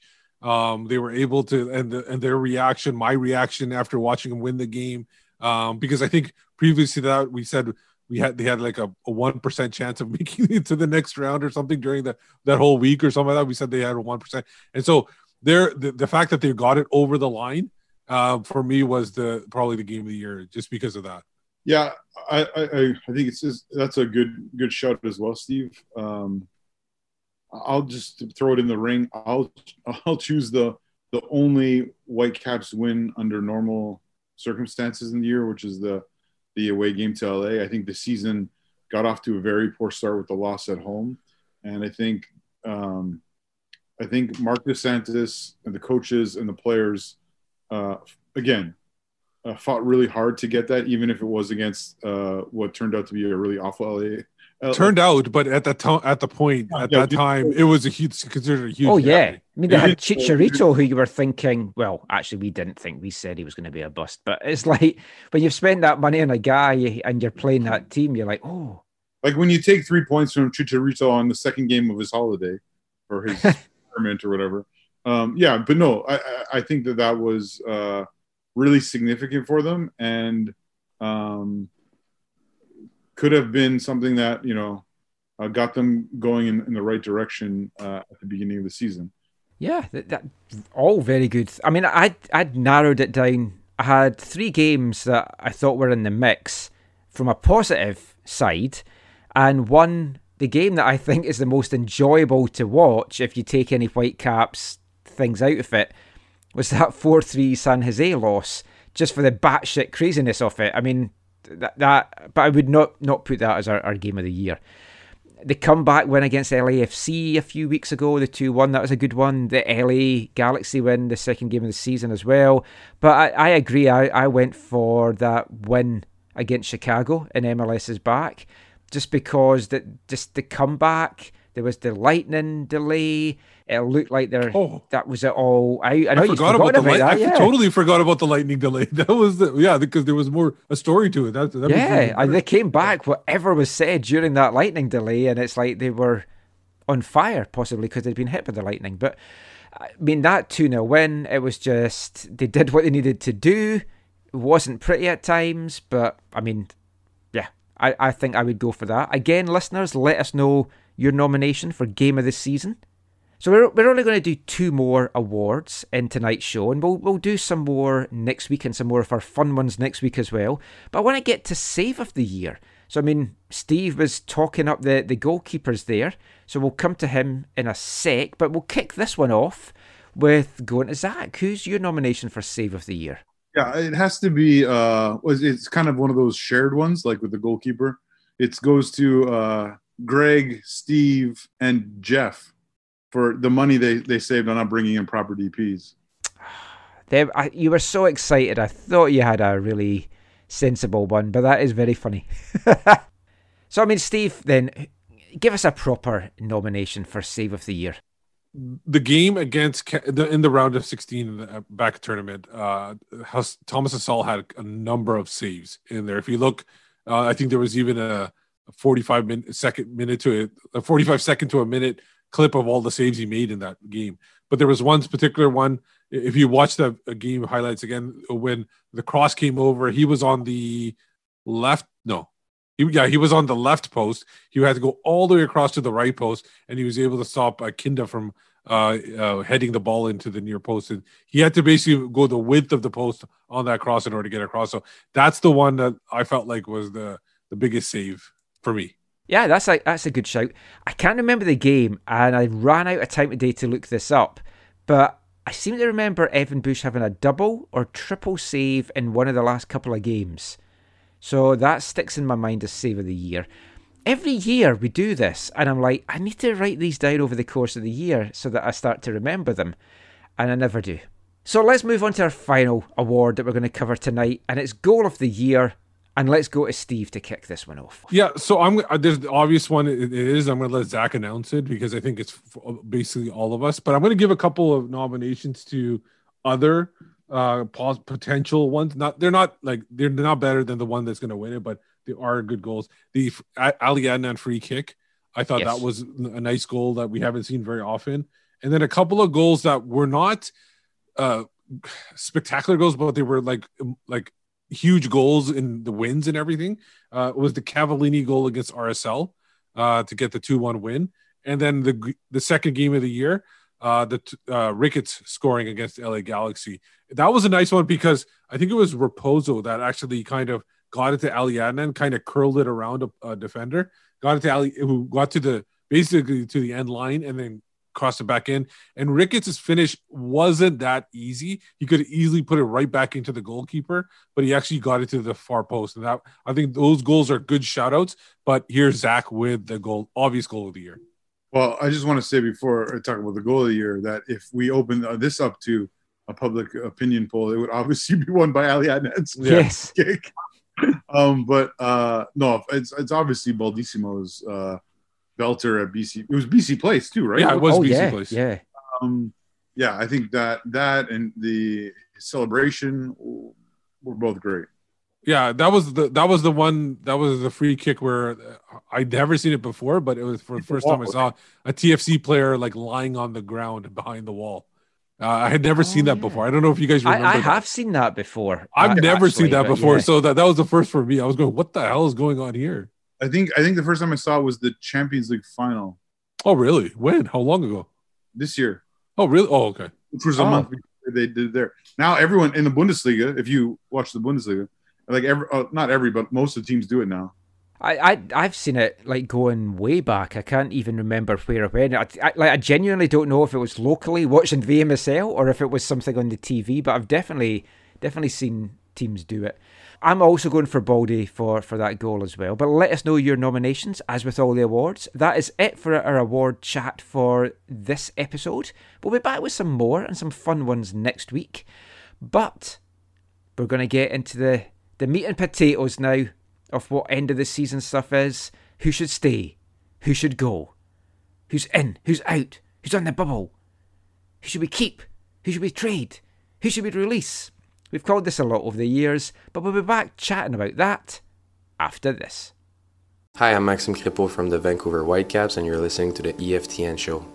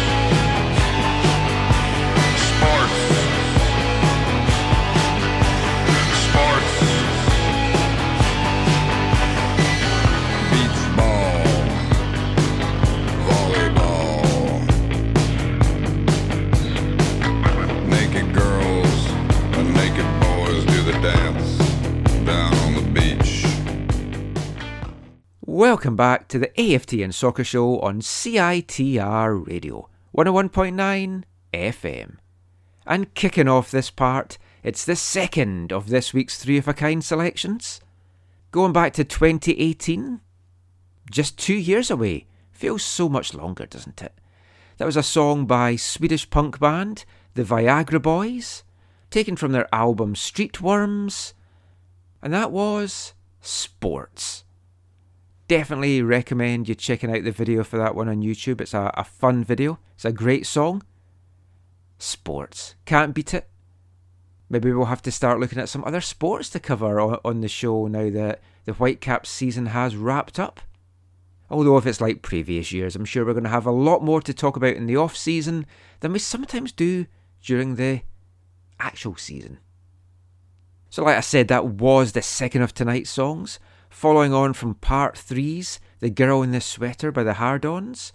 That was Viagra Boys with Sports. Have you worked out what the connection could be?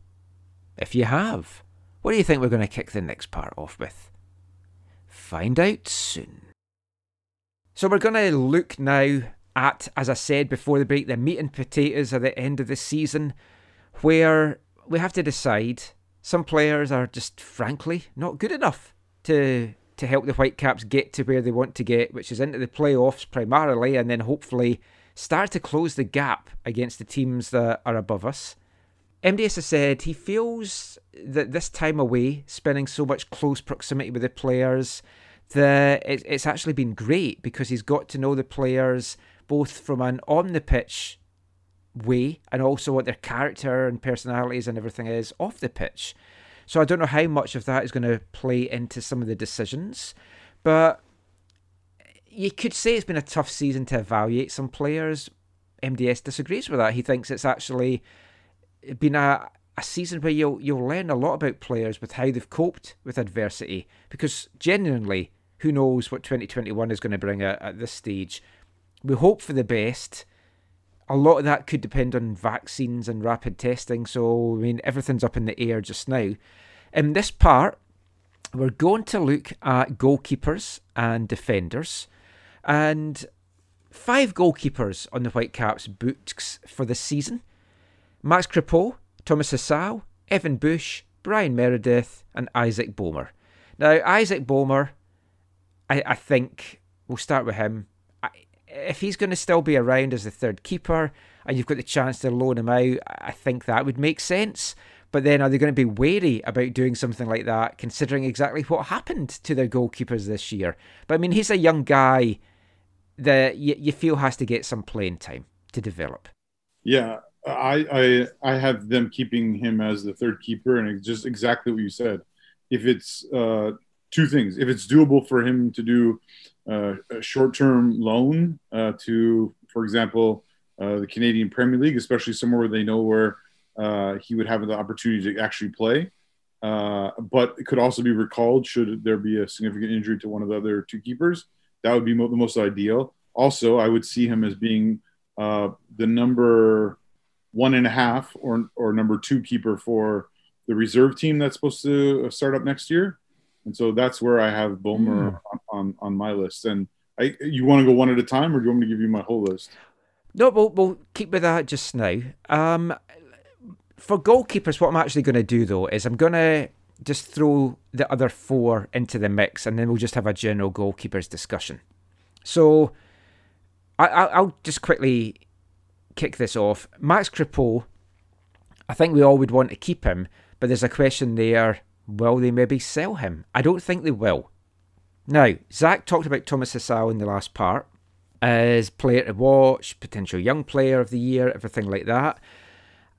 I think what he showed this year, though, means that he has to play. And I don't know that he'll get the playing time that he really needs to develop here. And I would loan him out. And I know that might not be popular amongst some of the fan base, but I wouldn't keep him here for 2021. I'd loan him to a CPL team to be their starting keeper, much like James Pantemis going away with Valour FC. Obviously, you don't know what the CPL season's going to look like for, for one thing, but I would loan him out and I wouldn't keep him here. I'd keep the number one. Then yeah, I guess you've got a toss up then of Bush or Meredith. I'd let Meredith go and keep Bush, but I know he's on a big ticket and I know that that's probably not going to happen. But I've been a, I, I've liked Bush for a while. I, I like him. I like what he's done in the run in here. I like what he brings to the locker room. He's got that experience. He's a union rep. He's very outspoken in that regard as well. I'd be happy to have Crépeau, Bush, Boehmer as my three that's on the books, loaning out Hasal and letting Meredith go. So that that's my selection. Steve, what have you got? Um, I have Meredith out for sure. Uh, Boehmer obviously stays. Uh, that's clear.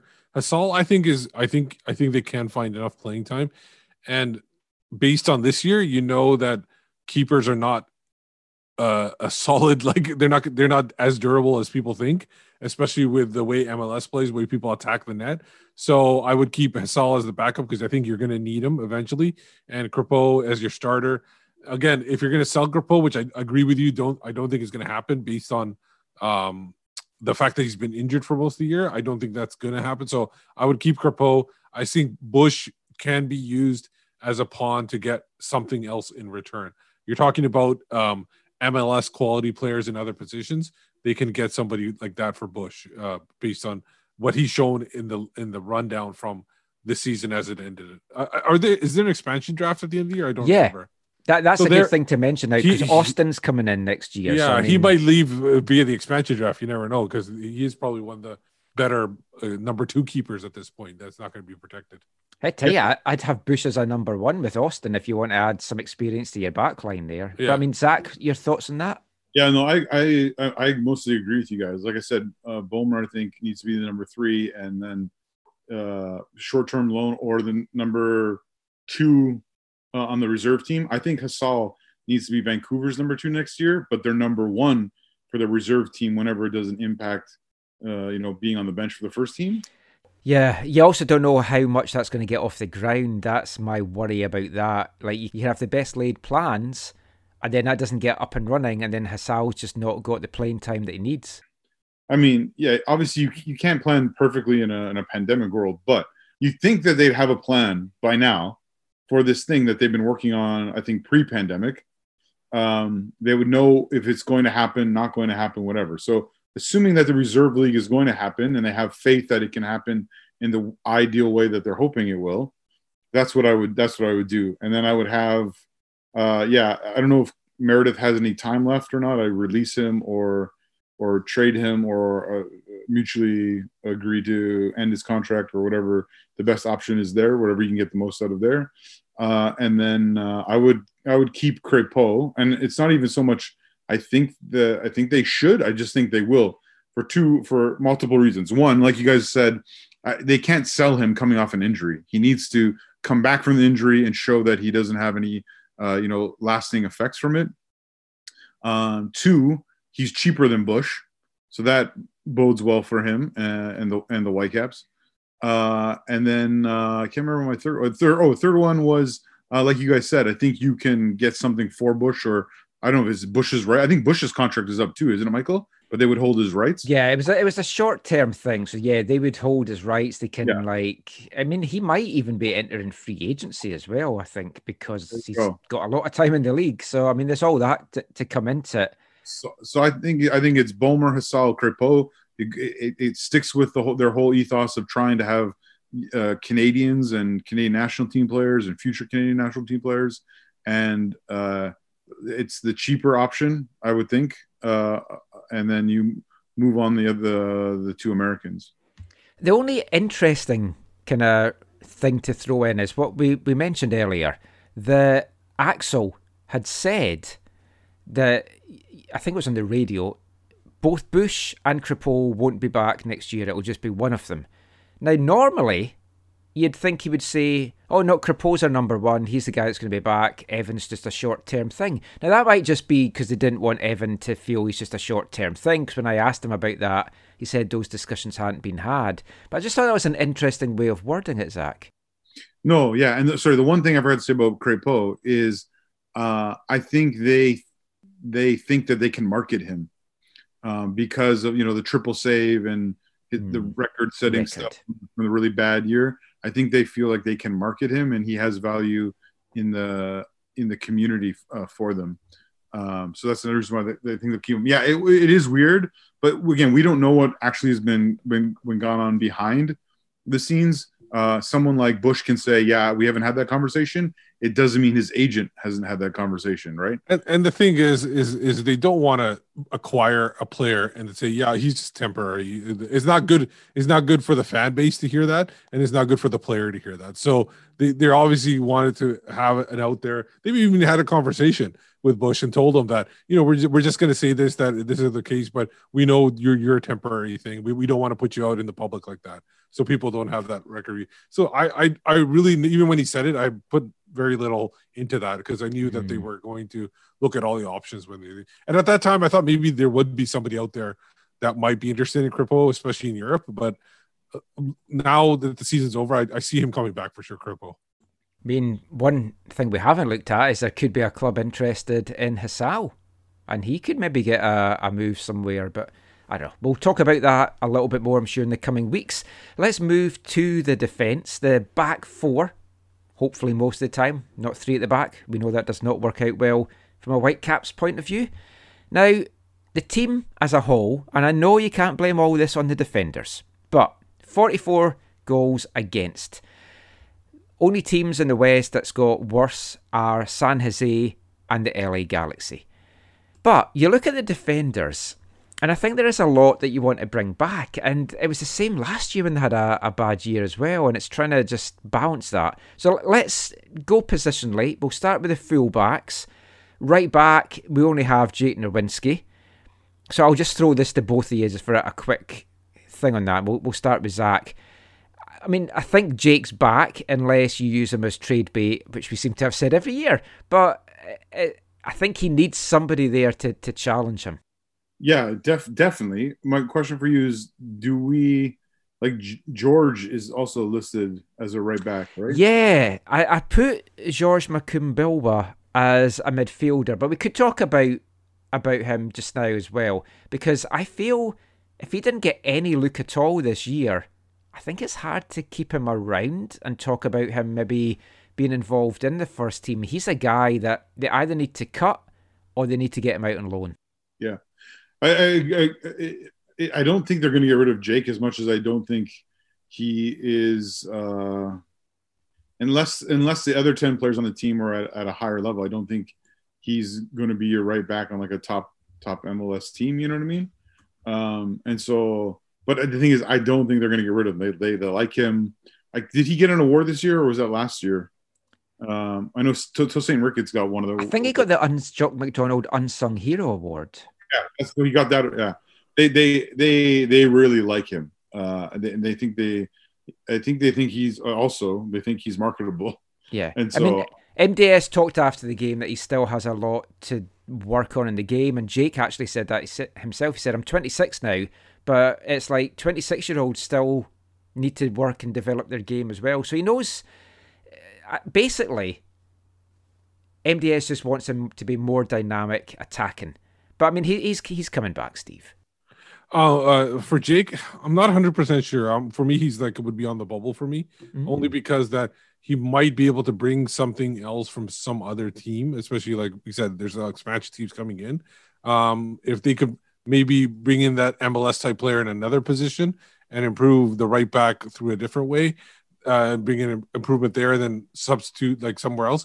Uh, that's where they have to play around and see what's what value does Jake have in the MLS. Like international players, it's hard to trade them, but American players are very easy to trade probably, and you probably get more because international players are a dime a dozen, but a solid American starter might not be hard to find. So if they could find a right back, an international right back, and then trade uh, Jake for like a, uh American center back or an American midfielder or a, a winger or something like that, that might be more beneficial. So it's about balancing that and seeing where you can get.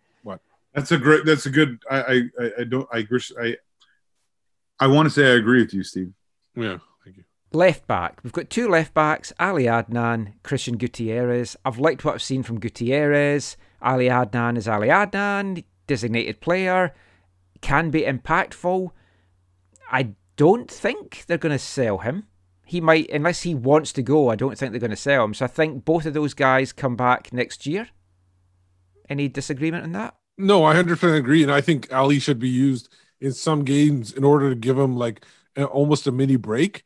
Uh, Play him up, up, up top, so he doesn't have to worry about the defensive responsibility. So more balance, Gutierrez in there, uh, give him more games and rotate it around. So you have a you could bring in, uh, let's say, say it's a Dajome or something playing the left side. So one game Dajome plays left, Ali plays left back. Then in maybe uh, uh, once out of every three games, you play Ali up, up there, play Gutierrez as your fullback, and have Dajome on the bench. So kind of rotate that kind of left side, so that way everybody stays fresh because we don't know what the schedule is going to be like next year too. We don't know. Yes. Uh, are they going to play three games every week and then have a week off? Are they going to be doing that way more often, or are they going to be more condensed? Because, like you said before, if they start the season later in the year or whatever, and if something else happens where it gets shut down, what kind of schedule are they going to come up with at that point? Yeah. I've liked what I've seen from Gutierrez, Zach, and I would even have put him in as one to watch for next year if I thought he was going to get a lot more minutes than I think he probably will get. But I've liked him; he looks very solid. Yeah, I think uh, Gutierrez is, is a stay for sure. I think Ad, uh, Ali Adnan, uh, you know, 36 year old Ali Adnan is someone that you could um, that could, could could potentially leave. So I guess using the language of this uh, setup, I'd say he's on the bubble because he could go. I think if if uh, you know was it his his agent was hanging out with uh, in bombs ang- Yes. and all that. Like I, I think there is going to be. Um, I think his agent's going to be looking at least for possibilities or opportunities for him, and so I think there's a at least a chance that that they get offers, and if they get an offer that's too good, I don't think they're going to. Uh, I don't think they're going to uh, say no, no, no. He's staying here, right? No, no, I agree with that. That- uh, him staying, I think the Whitecaps will want to keep him, but I think if he goes, it's Ali's choice to go or not. Yeah, we'll round this bit off. We're looking at the five centre backs, and we'll we won't delve into Godoy and Veselinovic because they've paid transfers fees for them. They're going nowhere. Yeah, they're they're definitely back. So then we're looking at three. You've got uh, Fashionary. He was loaned out to Ottawa early this year. I could see another loan for him, or if they want to keep him in the mix. And then I think you've got the two real interesting ones, which is Derek Cornelius and Jasser Khmiri. So before I give my thoughts on that, we'll go to Zach for for these two. But what's your thoughts on them? Uh, like I've, I think I've shared on the show in the past, uh, MDS is very high on, or sorry, when he brought him in, he was very high on Jasser Khmiri. Uh, he saw a lot, a lot of upside in him. Um, it's and last year was obviously marred mostly by injury. This year has been, I think, some injury, but also marred mostly by injury. yeah, but he's all, but yeah, by injury, but he, and he had a little bit of sparkle uh, of some good moments, but he had some things that were like some games that were really, really concerning where he was really, really poor, and um, I think because of the injury stuff, I think he's going to be here. But if he is here, I think then you you maybe need five center backs to feel um, more comfortable uh, because of his being prone to injury. Uh, long term, uh, I guess for the player, I hope that he can live out the uh, the potential he has, and that people like MDS and the Tunisian, uh, you know, youth teams and national team have seen in him. But uh, it, it, it feels a long way. That those heights feel a long way away. I think right right now. Um, uh, who's the other one again? Derek. Derek. Oh, Derek. I think Derek's staying. Uh, Derek. I don't know if he would have a chance to go anywhere or like he would have people seeking him. Um, and he whatever. But if you're the Whitecaps, I think you want to keep Derek Cornelius. Um, I think it's been a little bit, little bit bewildering to some people how MDS has chosen to use him. Um, and so hopefully in next year can be more of a, a, normal year or more of a consistent year for the schedule and all that kind of stuff. Uh, and then we'll see maybe more what he wants to wants from him and where he fits in.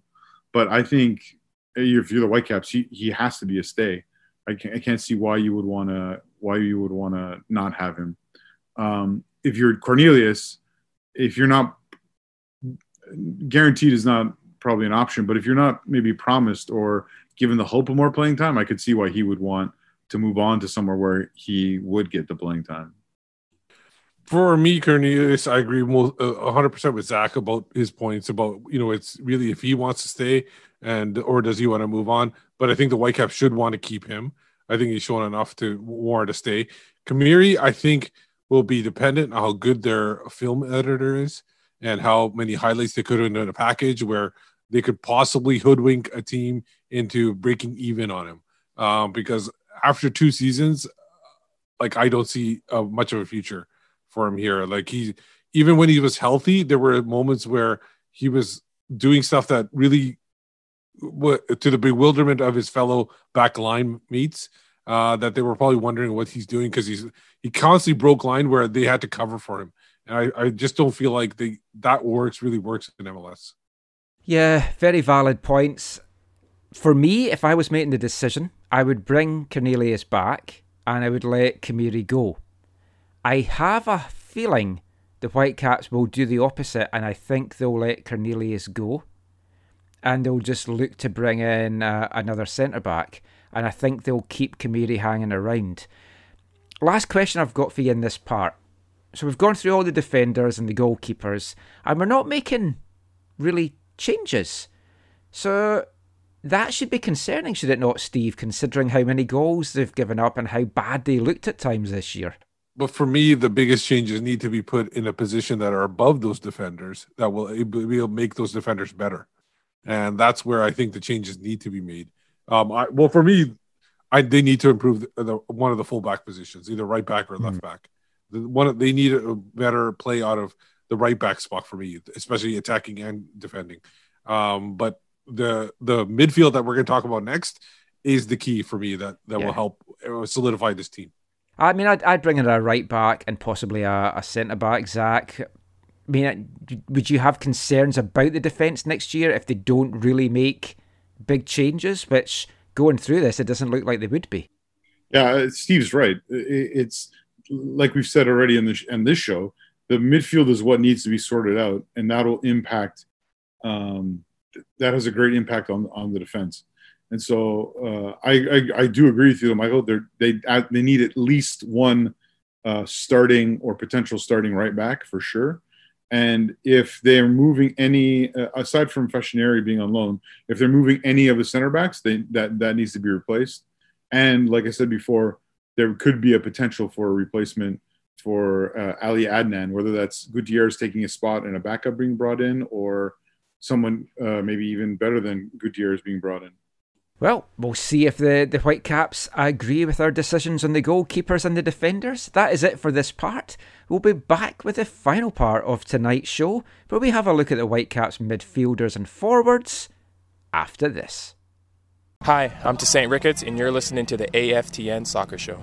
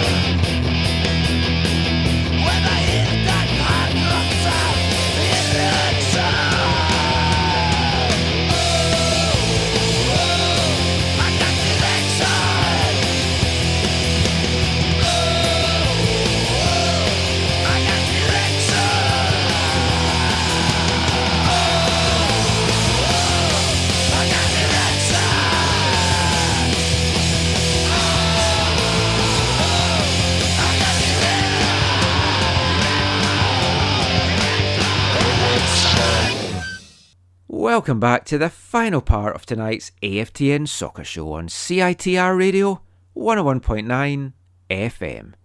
And kicking off this part, it was the last of this week's Three of a Kind selection from a Norwegian band, Turbonegro.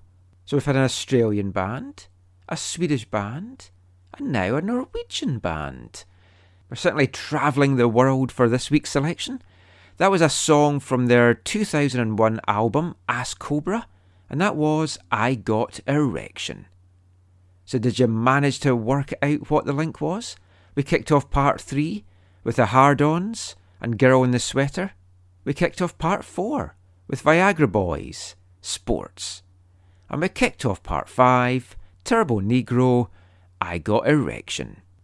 Hard Ons, Viagra, Erection, Yes.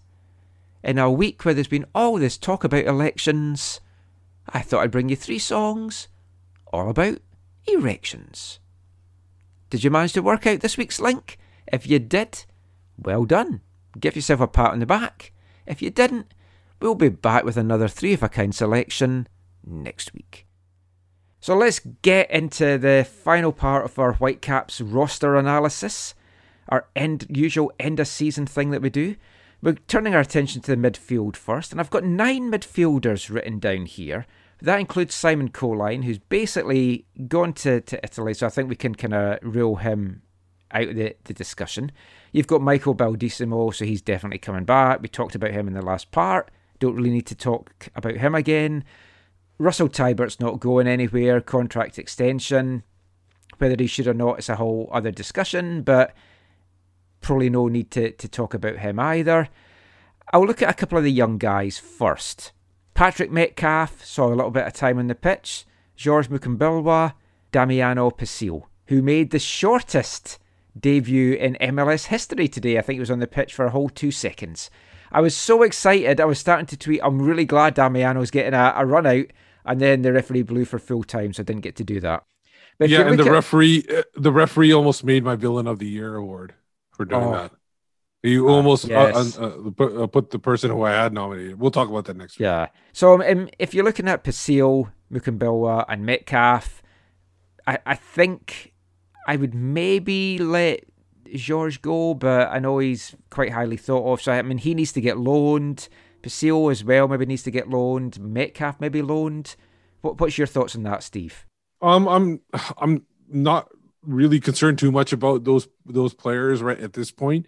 I think that uh, they're they're going to be either whether it's them or some other academy players that they sign that will be holding down those final roster spots um, in the lineup. So I, I for them if they stay, that's good. It's it's all depending on what MDS sees in them and does he see them having a future here. If they he does, because some of them like Metcalfe some might be considering them being signed because they were so short of midfielders, especially like uh, after the tournament or during the tournament, because it's not it's uh, sold uh, Inbeom away at that point, so they were really short, so they needed some players. So I, that's why I'm saying like those kind of things uh, are really up in the air. I I almost put them on the bubble. I'm sure one or two of them definitely will be back, but I don't just don't know which ones at this point. Yeah, I, I would I would I would agree with Steve. Um, but like you said, Michael, if they are kept, they, I think loan possibilities need to be looked at for for all of them. George, uh, can you remind me, Michael? He didn't go to or, uh, the Orlando tournament, right? No, he wasn't able to because of a medical condition. Um, Okay. So yeah, I mean, That- was tough for him. He was really looking forward to going, and he might have got a chance on the pitch there. And of course, when I'm talking about loan deals as well, we should always keep in our mind that there is going to be this MLS reserve team, so they are going to get a run out here. So we do need players for that. When I'm talking about loans, I am more thinking that this might not get off the ground for the Whitecaps next year, depending on border. But yeah, Uh, yeah, for sure. Because I think all three of those guys would play in the reserve team for sure. Um, the health thing for George, that's all sorted. Like that. as far as I know, yeah, it's all it's all good. um, because yeah, it was disappointing not to see when when we found out he wasn't going and that he hasn't really had much of a. Uh, feels like he hasn't had much of a, a chance in the first team at all. So, um, I would like to. Maybe the reserve thing is the perfect opportunity to see uh, what what he can do. Yeah. Uh, but yeah, it, it does feel like they there maybe needs to be because he's a little bit older, right? Like he's even older than Baldisimo, right? So it feels like they need to decide whether or not they want to they're going to use him or not. Like if you're him, you probably want to know like, hey, what's going on? But Yeah. I mean, if they don't, he'll certainly get snapped up by a CPL team. I, I think that goes without saying. There's, there's three midfielders really for us to talk about, and I'm going to lump two of them together, which is Bikel and Owusu. But before we get to that, I want to start with Andy Rose, and we'll start with Zach. Do you bring him back? Man of experience, versatile, can play a number of positions, good locker room leader. uh, yeah, for sure, because I think all three of those guys would play in the reserve team for sure. Um, the health thing for George, that's all sorted. Like that. As far as I know, yeah, it's all it's all good. um, because yeah, it was disappointing not to see when when we found out he wasn't going and that he hasn't really had much of a. Uh, feels like he hasn't had much of a, a chance in the first team at all. So, um, I would like to. Maybe the reserve thing is the perfect opportunity to see uh, what what he can do. Yeah. Uh, but yeah, it, it does feel like they there maybe needs to be because he's a little bit older, right? Like he's even older than Baldisimo, right? So it feels like they need to decide whether or not they want to they're going to use him or not. Like if you're him, you probably want to know like, hey, what's going on? But Yeah.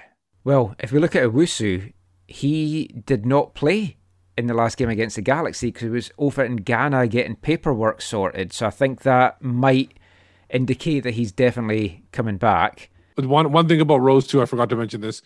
If if, if there is a chance for him to come back, if he's going to be placed as, as like the fifth or fourth running uh, center back, if they want to bring him back as a center back, then he could come back. I don't see that happening, but I've seen crazier things. I mean, Zach, let's look at Bikel and Owusu for you then before I give my thoughts on this. Would you bring both of them back, one of them back, neither of them back? I I, think they're going to bring both of them back, partly because I think their deals are guaranteed for more than one year, uh, and I don't know that you could. I don't know there'd be a high demand to move them within the league and moving outside the league. I think it's probably not an option, especially in a pandemic world. Um, so I think they're both going to be back, which is again why one of the reasons why I think you, if Rose is out of the contract, you don't do anything to bring him back.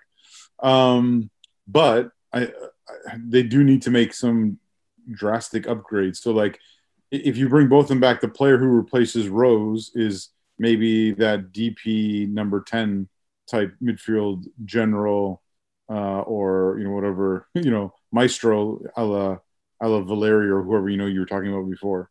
Um, and if you do that, then I still think you need an upgrade on those guys. Um, but maybe that comes maybe that comes in by adding a, a, another like maybe if you the number 10 is more considered an attacker then maybe the rose position is is the box to box guy they need. Mm. but i mean sorry, I, sorry I, there's a difference for me what i think they're going to do and what they should do.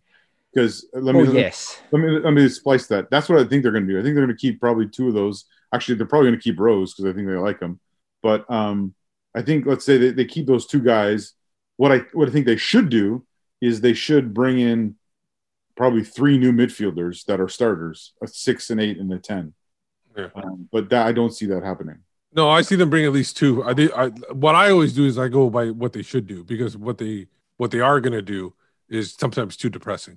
What I'm looking at is if MDS is talking about bringing in three to four key additions, we've got 29 guys on the roster, so we have to move some of them out. And you're starting to look at this roster and you're going, well, who's moving out?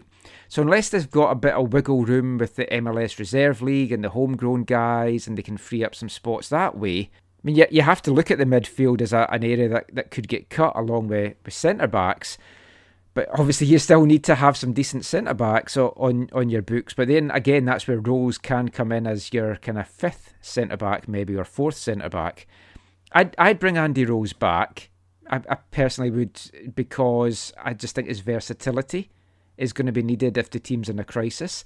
I actually have him pegged as maybe moving into a coaching role at some point with the Whitecaps. It's something I've spoken to him about, and he'd be interested down the line. Get him involved with the academy, get him to kind of do something like that. Maybe I mean, who- knows? Um, so there's that. The thing is, you're talking about the getting like you have to unload players. Remember, the goalkeeper position, you're probably going to lose two players right there. Oh, yeah, so that opens up two roster spots right there.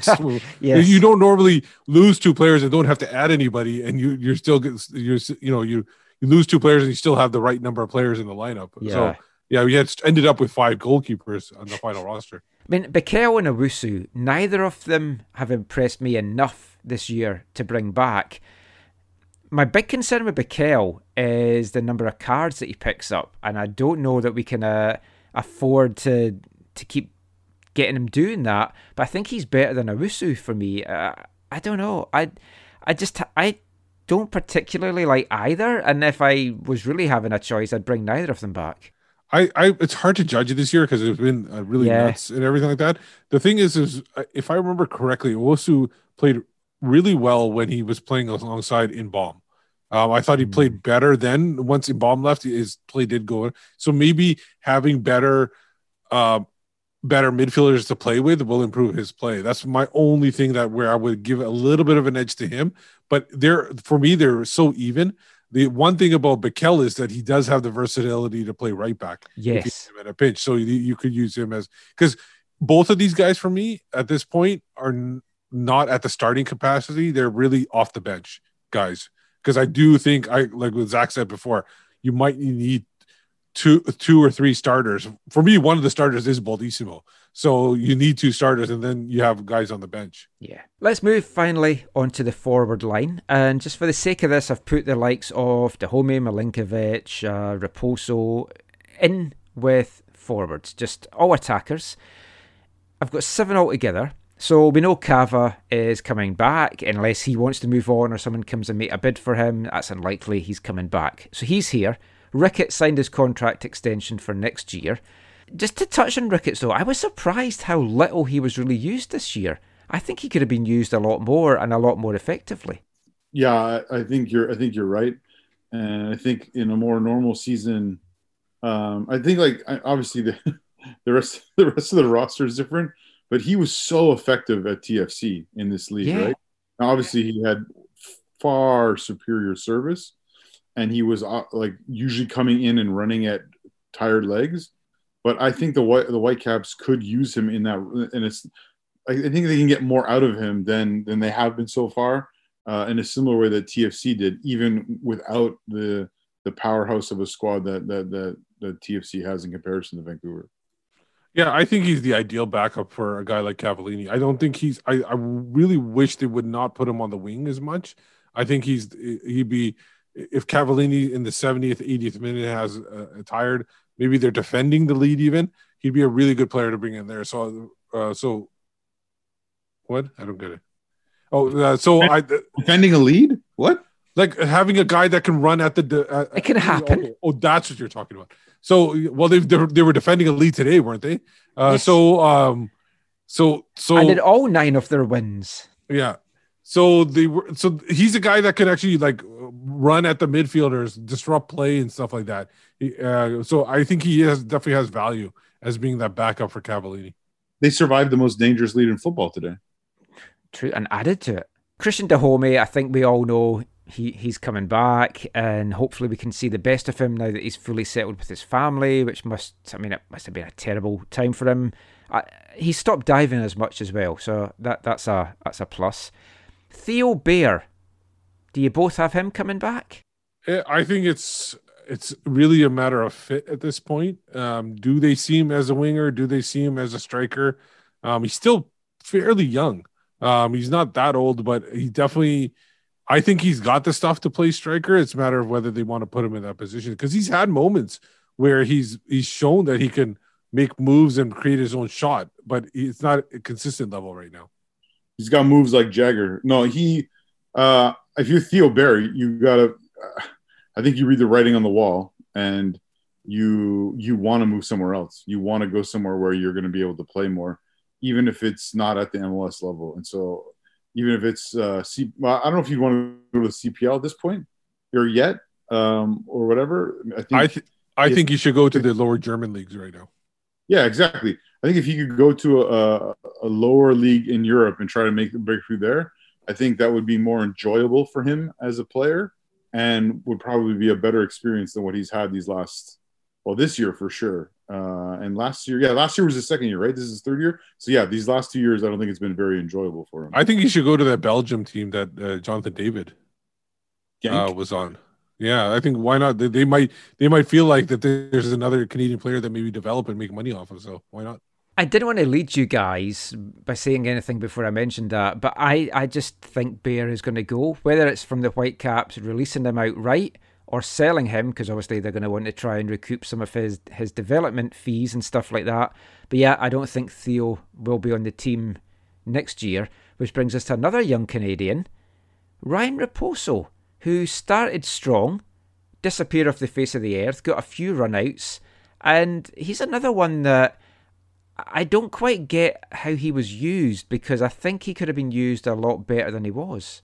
Yeah, he had moments, especially early on. And the thing is, what really surprised me was, especially during the MLS back is back tournament, they didn't seem to put him in there. And I thought there were like a lot of defenders that might have been tired in those later games playing in that kind of Mhm. environment where a guy, a fast guy like Raposo could have really taken advantage of. And he was never put in those positions. So it was very odd to me their their selection process of why they didn't put him in there. Because even if you think he's not as good as the players you have on the pitch, he he's he's rested. He has the he has the uh, legs to possibly get something going.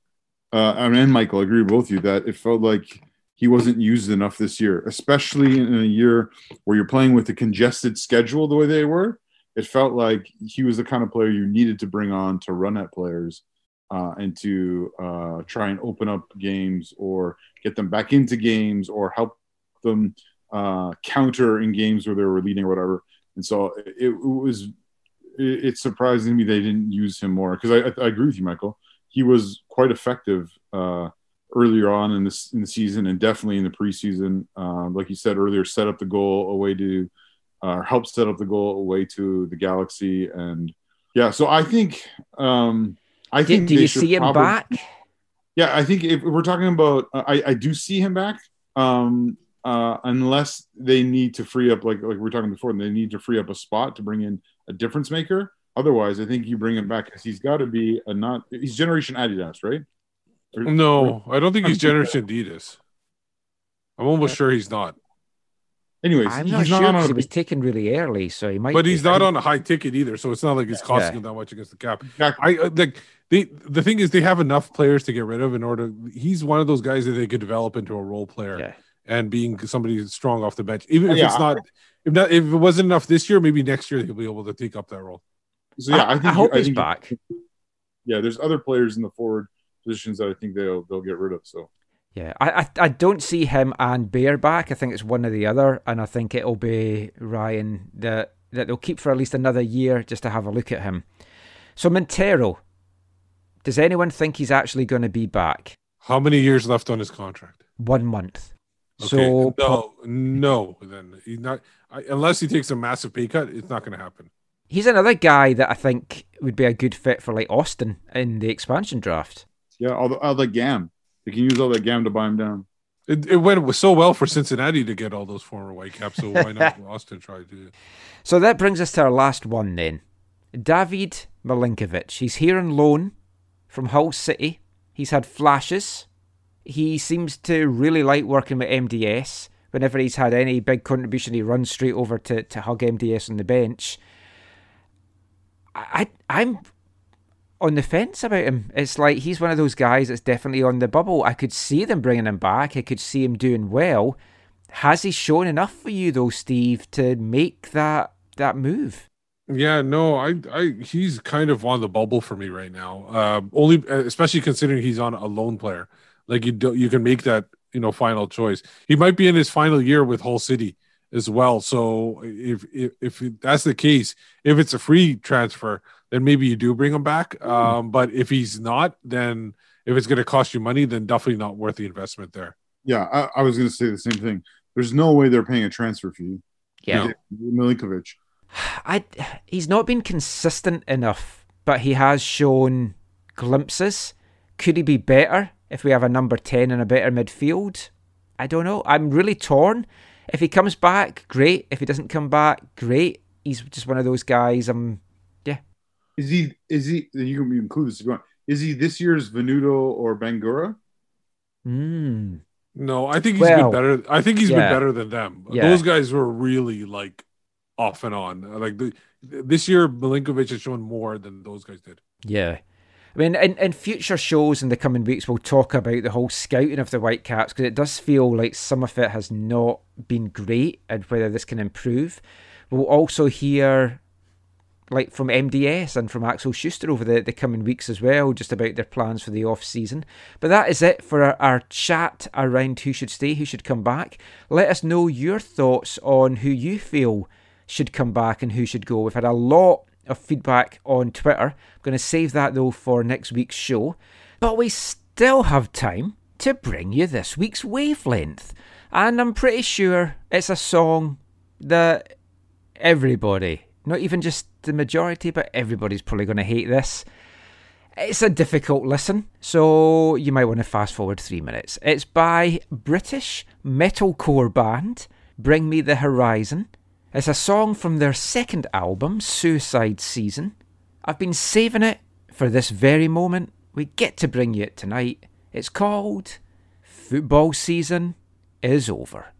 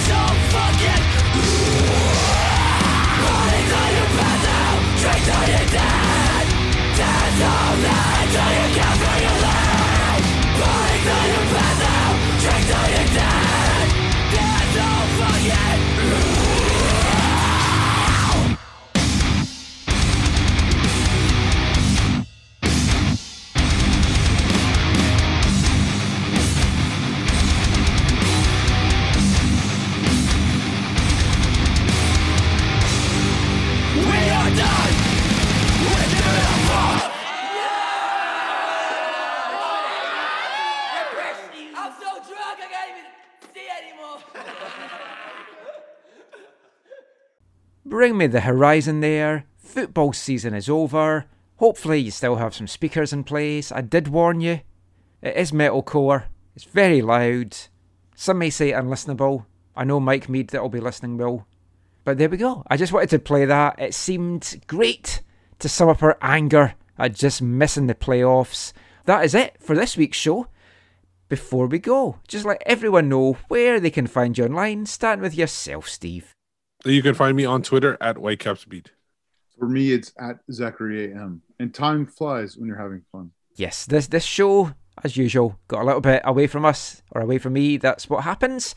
I'm Michael McColl. You can find me on Twitter at AFTN Canada. Read our stuff away from the numbers aftn.ca. If you've any interest in Scottish football, check out our East Fife podcast, Glory Days of Gold. You can find that on the Scottish AFTN, aftn.co.uk. And as always, please subscribe to our YouTube channel. We're trying to get to a thousand, we're way off that. But subscribe if you can and turn on notifications so if we do any live shows in the coming weeks, you'll know when they go live. But thanks everyone for taking part tonight. Thanks everyone for listening. Until next time, take care and mon the caps.